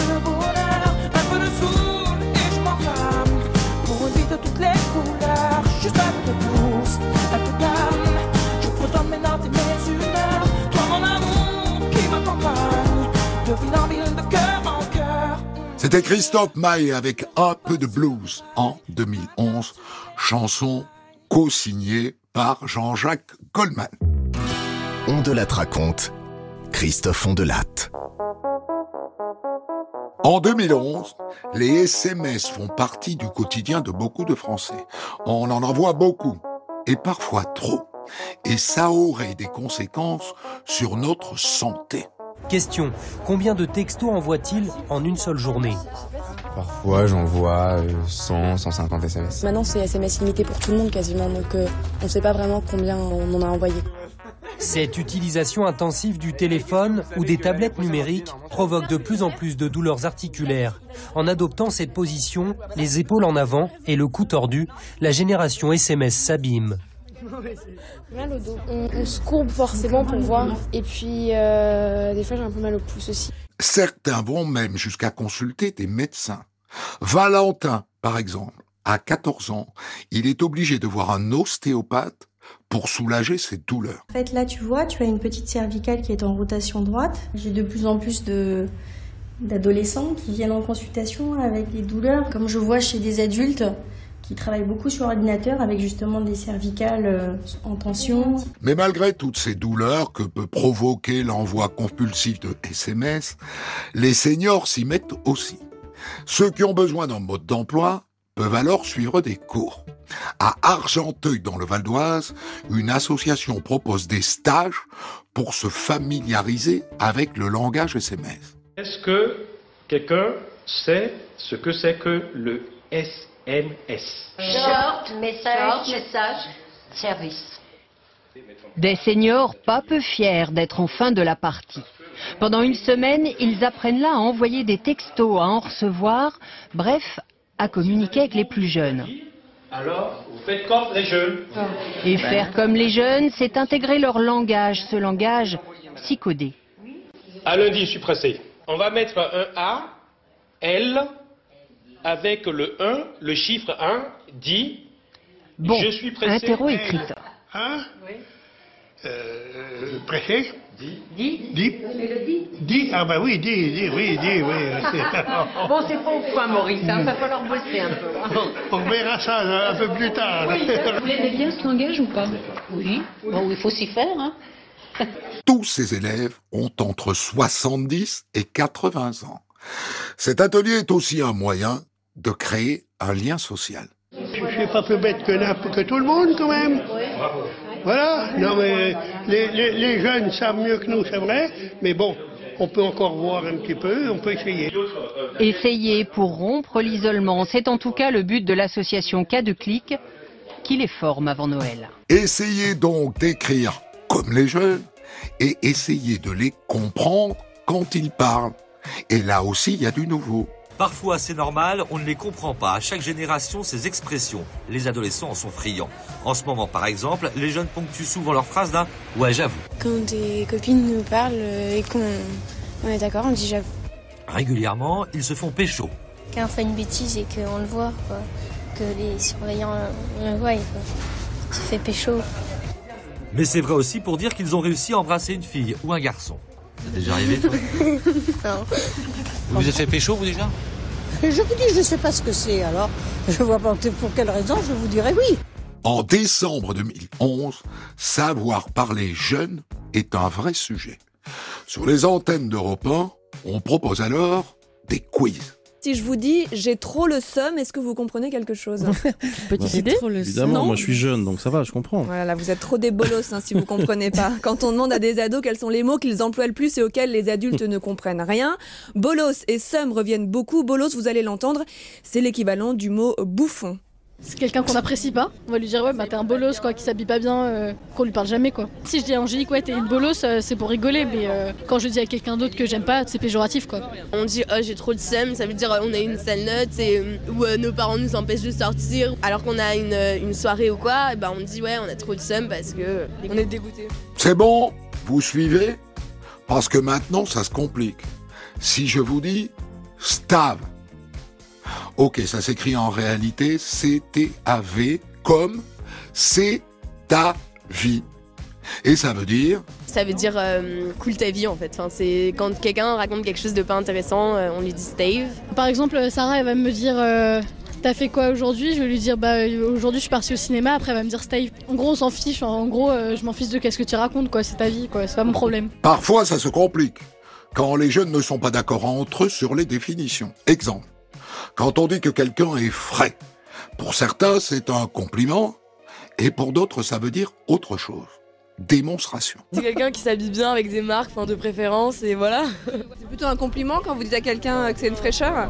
Non, pas du tout. Une fraîcheur, c'est ces personnes qui sont un peu snob, qui se sentent au-dessus de la masse.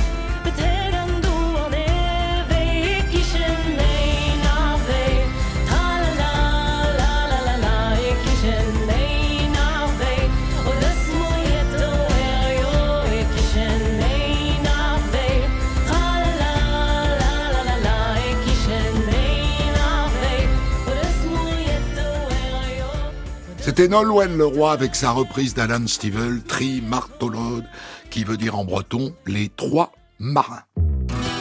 On de la raconte. Christophe Ondelat. 2011 recèle de belles histoires. La première se passe outre-Atlantique. Ted Williams, 53 ans, est SDF. Et comme chaque jour, il fait la manche dans les rues de New York. Il apparaît sur le bord de la route et s'approche de la portière. Un SDF comme tant d'autres, venu faire la manche pour quelques dollars, avec ses cheveux hirsutes, sa mine fatiguée et sa pancarte en carton. Sauf que Ted Williams a un secret, mieux, un don du ciel, sa voix, une voix en or, et soudain, le sans-abri se métamorphose en star de la radio. Ce jour-là, à un croisement, un journaliste tombe en pamoison en entendant sa voix et décide d'en faire une vidéo. Dans la vidéo, Ted Williams raconte son parcours chaotique, la drogue, l'alcool, mais promis juré, il ne prend plus rien depuis deux ans. Je rêve qu'un type d'une radio d'une télé me dise Hey, j'ai besoin de ta voix. Le journaliste poste alors la vidéo de Ted sur les réseaux sociaux. Et là, le vœu de Ted Williams va être exaucé. La vidéo fait le tour du monde, une avalanche de propositions d'emploi, de logement. Le SDF est invité sur tous les plateaux. On lui offre le coiffeur, de nouveaux vêtements, une nouvelle vie. Et l'histoire ne s'arrête pas là. Je vous rappelle que nous sommes aux States, l'American Dream, tout ça, tout ça. Dernier miracle, le SDF a maintenant rendez-vous avec sa mère âgée de 92 ans. Elle n'avait plus aucune nouvelle de son fils. Ted Williams avait perdu sa route. Aujourd'hui, il a retrouvé sa voix. Ces belles histoires n'arrivent pas qu'aux États-Unis. En France aussi, ça existe. Celle-ci se passe dans le Midi. Jean-Claude a disparu des radars depuis presque 40 ans. Il n'a plus aucun lien avec sa famille. Mais à Noël 2011, sa sœur tombe sur un article avec sa photo internet de la dépêche. Elle a vu un article où j'étais. Et c'est bizarre parce qu'après 40 ans, elle a reconnu, même mon visage, il a changé, mais elle m'a reconnu tout de suite. Et elle a laissé un message euh, sur le site euh, de la dépêche. Elle me donne le numéro. Alors qu'est-ce que je fais? Je téléphone à ma soeur. Et aux surprises, elle me dit, euh, il y a ta fille aînée que j'avais pas vue depuis l'âge de 7 ans. Elle m'a trouvé sur internet, elle m'a laissé son numéro de téléphone pour toi. Bah, je dis alors, j'en trouve deux d'un coup, moi. Oh là, sur le coup, je voyais tout trouble, j'étais obligé de m'asseoir. Ah, ça fait un choc, hein. J'ai pas encore tout déchiré, là. Je suis encore sous le coup euh, de l'émotion, encore.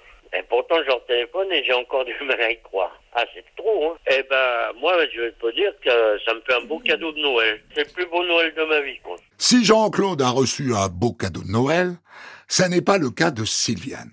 Quelques jours après Noël, cette habitante du Calvados de 90 ans se retrouve privée de retraite. Alors inquiète, elle contacte l'administration et elle découvre qu'elle est morte. Qui a décidé que j'étais décédée? D'où ça vient? Qui a trouvé que j'étais décédée? Ça, je n'en sais rien. Parce que je n'avais pas reçu ma retraite. Donc je téléphone. Il me dit, écoutez, je suis très étonnée. Qui êtes-vous? Ben, Je lui dis, je suis Madame Wagner. ah bon? Parce qu'il dit, moi, je vois sur mes écrans Madame Wagner décédée. J'ai commencé par rire. Je dis, c'est une blague. J'ai ri. Je lui dis, c'est un plaisantin, c'est quelqu'un, bref, etc. Alors, vous savez, heureusement que j'avais ma fille avec moi. Je lui dis, ah bah dites donc, c'est pas mal, mais je lui dis, monsieur, je suis bien vivante sur mes deux jambes. Bien sûr, euh, j'ai plus 20 ans, mais je suis toujours là. Bon, alors, je peux vous dire que franchement, euh, faut être bien accroché. Hein. Vous savez, si vous êtes cardiaque, hein, vous pouvez avoir euh, vraiment quelque, un malaise ou une attaque. Hein. La personne qui a fait l'erreur, c'est une erreur de touche. Les... On a touché une touche qu'il fallait pas, certainement. C'est la première fois de ma vie à 90 ans qu'il m'arrive une chose pareille, voyez. C'est quelque chose de, de pas ordinaire. Hein. En parlant de morts vivants, en voilà deux qui se sont livrés bataille. Dans les Vosges, à Épinal, Serge Gainsbourg et Johnny Hallyday en sont venus aux mains dans le petit monde des sosies vosgiens, Denis, Gainsbourg et Michel Hallyday avaient l'habitude de se croiser dans des spectacles et des concours d'imitation. En théorie, une saine compétition, une aimable concurrence, mais entre les deux hommes, le courant passe moyennement. Le faux Gainsbourg, 46 ans, goûte très peu les taquineries du faux Johnny, de 4 ans son aîné. L'autre problème, c'est qu'il est difficile de vivre de cette passion et que pour gagner sa croûte, Michel, le Hallyday du dimanche, travaille depuis peu dans le lotissement de Denis à Épinal. Il est en charge de l'entretien des commune. Samedi dernier, de sa fenêtre, Denis, le Gainsbourg des Vosges, observe son meilleur ennemi en train de tondre le gazon. L'échange d'amabilité tourne mal. La copie de Gainsbourg, qui aurait perdu l'un des derniers concours, un proche de l'enquête cherche d'ailleurs toujours la ressemblance, perd ses nerfs. Il saisit un couteau de cuisine qui finit dans la gorge du faux Johnny. Le faux Johnny, alias Michel Hallyday, s'en sort par miracle. Denis Gainsbourg se retrouve en garde à vue et malgré ses regrets, il sera condamné à deux ans de prison ferme.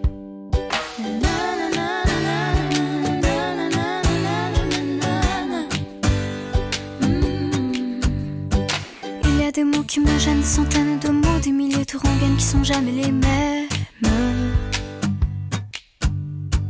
Comment te dire, je veux pas te mentir, tu m'attires et c'est là que se trouve le vrai fond du problème. Ton orgueil, tes caprices, tes baisers, des délices, tes désirs, des supplices, je vois vraiment pas où ça nous mène.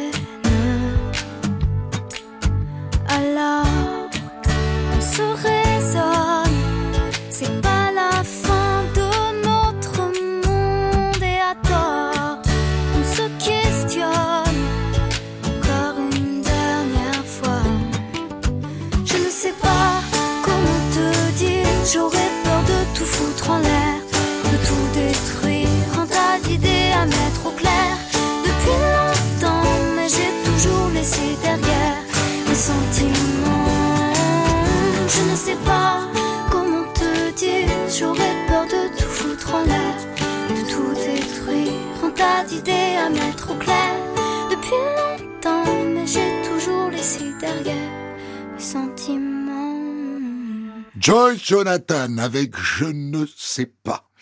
2011, c'est bel et bien terminé. Je remercie mon indispensable équipe. Ne dérogeons pas à la règle. Merci à Guillaume Vassot, François Desmoulins, Claire Dutronc, Julien Pichenet et Valérie Inizan pour la préparation de cette émission.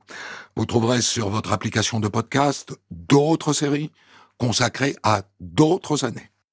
Retrouvez On de la raconte tous les jours sur Europe 1 et quand vous voulez sur europe1.fr, l'appli Europe 1, vos réseaux sociaux et vos plateformes d'écoute.